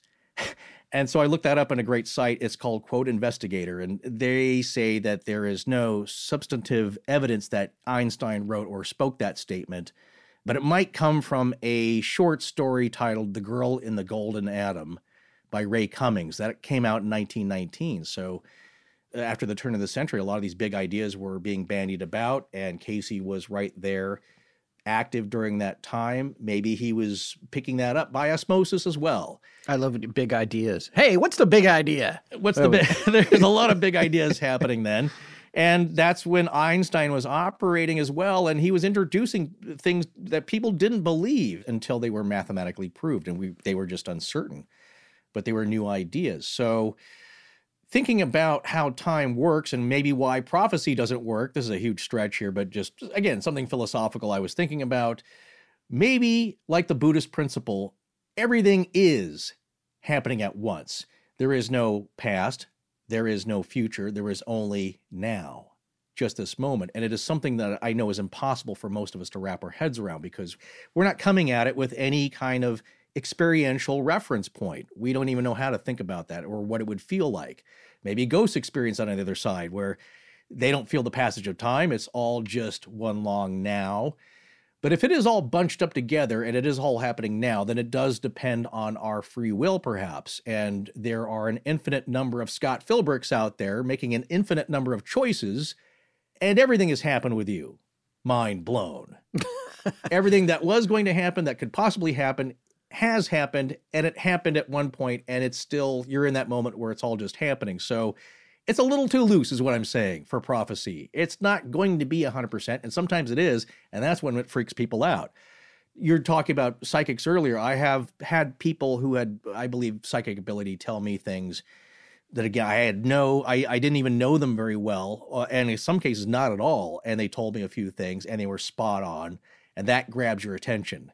When it happens to you, it will make you think, how did this person possibly know that? I gave them, they don't know me. They didn't look this up on the internet a lot of this happened pre-internet uh, when I was younger, and it was like, whoa, that it just you don't know where it comes from, but it's coming from somewhere. So in the case of prophecy, the things that were off the mark for Cayce, it's like, well, maybe they're still going to happen. Maybe they happen in another timeline. We don't know. Eh, but I think that before people really start to look to him, yeah, they're going to want some things to hit 100%. So, in summation about Cayce here, in my viewpoint, is that if you look at the two areas here of medical diagnoses and predictions of things to come, this thought might work for all those arenas. And that if his remedies didn't work as much as people claim they did, he wouldn't have been as sought after then or as studied to this day. I think he would have been more of a footnote in quack history and quackery. So maybe there is something to these cures coming from some other place, this other side. Is pseudoscience a fair term? Probably for some of this kind of stuff, maybe not for all of it. Because as we've often examined on this show, I believe there are forces that operate outside the boundaries of known science which appear to cause a noticeable effect. And Cayce was always open to having licensed medical practitioners become involved in his process rather than hide from it. And when it comes to Edgar Cayce and prophecy, I think like I believe about a lot of the medical readings, they're a little bit vague for me personally. I don't exactly know what he's talking about. You can understand his cures and how to make them. He was pretty clear about that. But as far as what was going on inside your body, like, I don't know, that might be a personal thing between you and your doctor. When it comes to the readings on prophecy and predictions he made, I think yes, some of it is pretty vague. I have a hard time reading it and getting my head wrapped around it, trying to figure out exactly what he was talking about. But if you look at history and what actually did happen, some things line up enough for me anyway that I believe he was in the ballpark.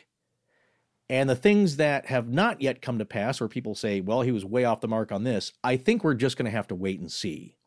So, what do you think, Scott? Well, I guess my final conclusion here is I had to step back and look at this story overall. And I, I want to reiterate that we're going to talk about Cayce one more time next week, uh, specifically about Atlantis. But before we get to that, I wanted to give a big picture view of where I was at after these two episodes that we've already done. And, you know, since my Sallie House experience, there's been a small but persistent flow of comments on social media and the odd email accusing me of having become too open minded. Oh. For lack of a better descriptor. You should be closed minded. How yeah, dare you? I know, right? Well, it, it's true. My belief system has shifted a bit since we started the show. It, it wasn't just the Sallie House experience that did that, though, and I want people to understand that. The Sallie experience was a prominent component of a shift in my thinking, but that change has really come from the sum total of all the things we've covered and what we've learned along the way. So there's that. However, the pre Sallie House Scott still lives within me, and I still have a healthy amount of skepticism with regard to the claims associated with a lot of stories. The change in my thinking relates more to concluding that it's okay if there are things we don't understand, and also that we don't need to always draw a line between point A and point B with a story like this. You can put all the labels you want on the school of thought you use to approach a story like this. You can say Cayce wasn't psychic at all, there is no Akashic record, and that it's all a bunch of hooey, as one contemporaneous skeptic described it. But that doesn't change the fact that there are people that believed in Cayce and also believed that they were healed by his advice. Now, even if all those cases can be described as anecdotal and unprovable, it's pretty clear there were people who sought his help out and felt that what he did for them saved them. Was it a placebo effect? Maybe. But if it was, that's just as miraculous as what he claimed to do. I mean, you can label Cayce a fraud and say it was all the placebo effect. Great. What have you accomplished with that? Nothing. You've simply shifted your need for cognitive closure from one unknown to another that is much more scientifically acceptable. It's nomenclature. We still don't know how this works, but we've classified it. Down with pseudoscience. It's the placebo effect. Well, they don't understand the placebo effect either. So, whether or not what Cayce was doing was real is hard to know, I suppose. I, I, don't think we get to know the real answer to most of the stories we cover. And coming back to my shift in thinking since we started, I'm fine with that. My need to prove this unexplainable thing is happening, and this is exactly how, has passed. But my desire to know all the details of what occurred is as strong as it ever was.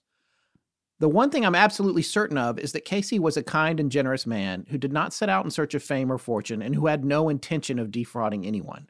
I believe that he believed that what he was doing was helping people. And I also believe that this story has a lot of packaging on it. I think it's easy to wrap it up in his faith, and maybe that really was at the root of it, but there's a part of me that believes things like this can happen for what even the diehard skeptics would have to eventually admit was a scientific reason. It, it just might be one that we don't understand yet. But I think the skeptical approach to things we don't understand is aggressively dismissive, and that doesn't do anyone any good either. The conversation ends here because this is the limit of our understanding. Still, I'm moving the goal line. I recognize that. I was personally struck by Thomas Sugrue's portrayal in his book There is a River of Cayce as believing that all medicines and sciences should be applied to issues that people might be having. Cayce believed in Western medicine and osteopathy, as well as holistic medicine, and that they could be used concurrently, independently, or in whatever way possible. And he suggested that maybe it would all work better if rather than all parties being dismissive of each other, they worked together.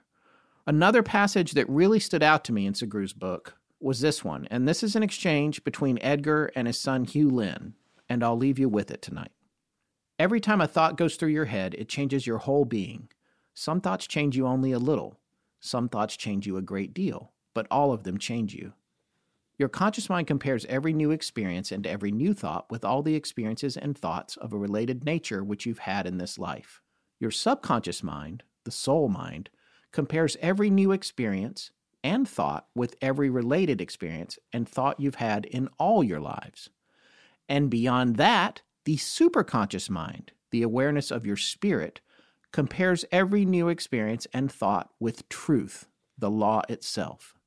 But what you are going to experience and think is affected by what you have already experienced and thought. For instance, you experience something, your conscious mind makes its comparison and judgment, your subconscious mind makes its comparison and judgment, and your superconscious mind makes its comparison and judgment. As a result of these comparisons and judgments, you, as a whole, adopt an attitude, an opinion, or a feeling about the experience. It may take a little time. For a few days, the judgment of your conscious mind will be uppermost. Then, after what you call reflection, a more reasonable long range opinion is adopted. And finally, after a period of understanding, a wise, detached, universal opinion prevails. But that's not the end either. All your future experiences and thoughts which are related to this experience influence your attitude toward it, your opinion. So while your past is continually influencing you, you are continually influencing your past. Your past, your present, and your future all change from day to day, from minute to minute, from thought to thought.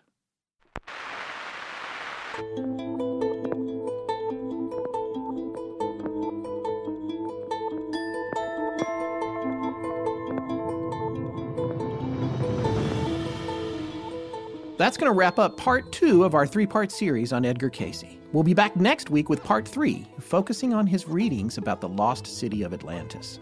A reminder that permission has been granted by the Edgar Cayce Foundation to share the portions of his readings that we quoted in tonight's show. The readings are the property of the foundation and copyrighted in 1971 as well as from 1993 to 2007. All rights reserved. Please remember to support our sponsors. They help keep the show free and the lights on in Blanket Fortiana. Special thanks to John Bolin. Hi, I'm Steve, and I give permission to Astonishing Legends to use my voice however they see fit, galaxy-wide, in perpetuity. Tonight's show was edited by Chris Potter at rumblejar.com and co-produced by Tess Feifel, who is also our head of research. Our theme, which is available as a ringtone, was composed by Judson Crane, and our sound design and additional composing is by Ryan McCullough. Special thanks to the Astonishing Research Corps.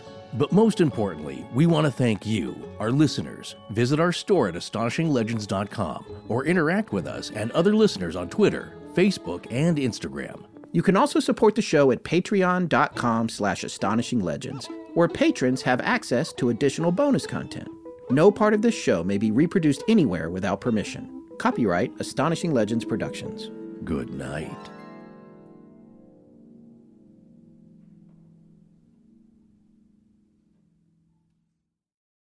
Selling a little or a lot, Shopify helps you do your thing however you cha-ching. Shopify is the global commerce platform that helps you sell at every stage of your business. From the launch your online shop stage to the first real life store stage, all the way to do we just hit a million orders stage? Shopify's there to help you grow. Whether you're selling scented soap or offering outdoor outfits, Shopify helps you sell everywhere. From their all in one e commerce platform to their in person POS system, wherever and whatever you're selling, Shopify's got you covered. Shopify helps you turn browsers into buyers with the internet's best converting checkout, 36% better on average compared to other leading commerce platforms. And sell more with less effort thanks to Shopify Magic, your AI powered all star. Shopify powers 10% of all e commerce in the US, and Shopify's the global force behind Allbirds, Rothy's, and Brooklinen, and millions of other entrepreneurs of every size across 175 countries. Plus, Shopify's award winning help is there to support your success every step of the way. Because businesses that grow, grow with Shopify. Sign up for a $1 per month trial period at shopify.com slash audioboom, all lowercase.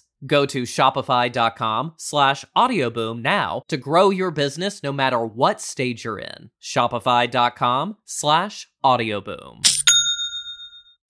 As humans, we're naturally driven by the search for better. But when it comes to hiring, the best way to search for a candidate isn't to search at all. Don't search, match with Indeed. When I was looking to hire someone, it was so slow and overwhelming. I wish I had used Indeed. If you need to hire, you need Indeed. Indeed is your matching and hiring platform with over 350 million global monthly visitors, according to Indeed data, and a matching engine that helps you find quality candidates fast. Ditch the busy work. Use Indeed for scheduling, screening, and messaging so you can connect with candidates faster. And Indeed doesn't just help you hire faster. 93% of employers agree Indeed delivers the highest quality matches compared to other job sites, according to a recent Indeed survey. And listeners of this show will get a $75 sponsored job credit to get your jobs more visibility at Indeed.com slash podcast. That's Indeed.com slash podcast. Terms and conditions apply.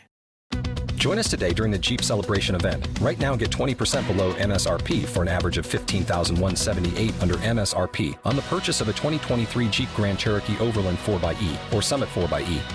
Not compatible with lease offers or with any other consumer incentive offers. 15,178 average based on 20% below average MSRP from all 2023 Grand Cherokee Overland 4xE and Summit 4xE models in dealer stock. Residency restrictions apply. Take retail delivery from dealer stock by 4 1. Jeep is a registered trademark. Oh, oh, oh, O'Reilly! You need parts? O'Reilly Auto Parts has parts. Need them fast? We've got fast. No matter what you need, we have thousands of professional parts people doing their part to make sure you have it. Product availability. Just one part that makes O'Reilly stand apart. The professional parts people. Oh, oh, oh, O'Reilly!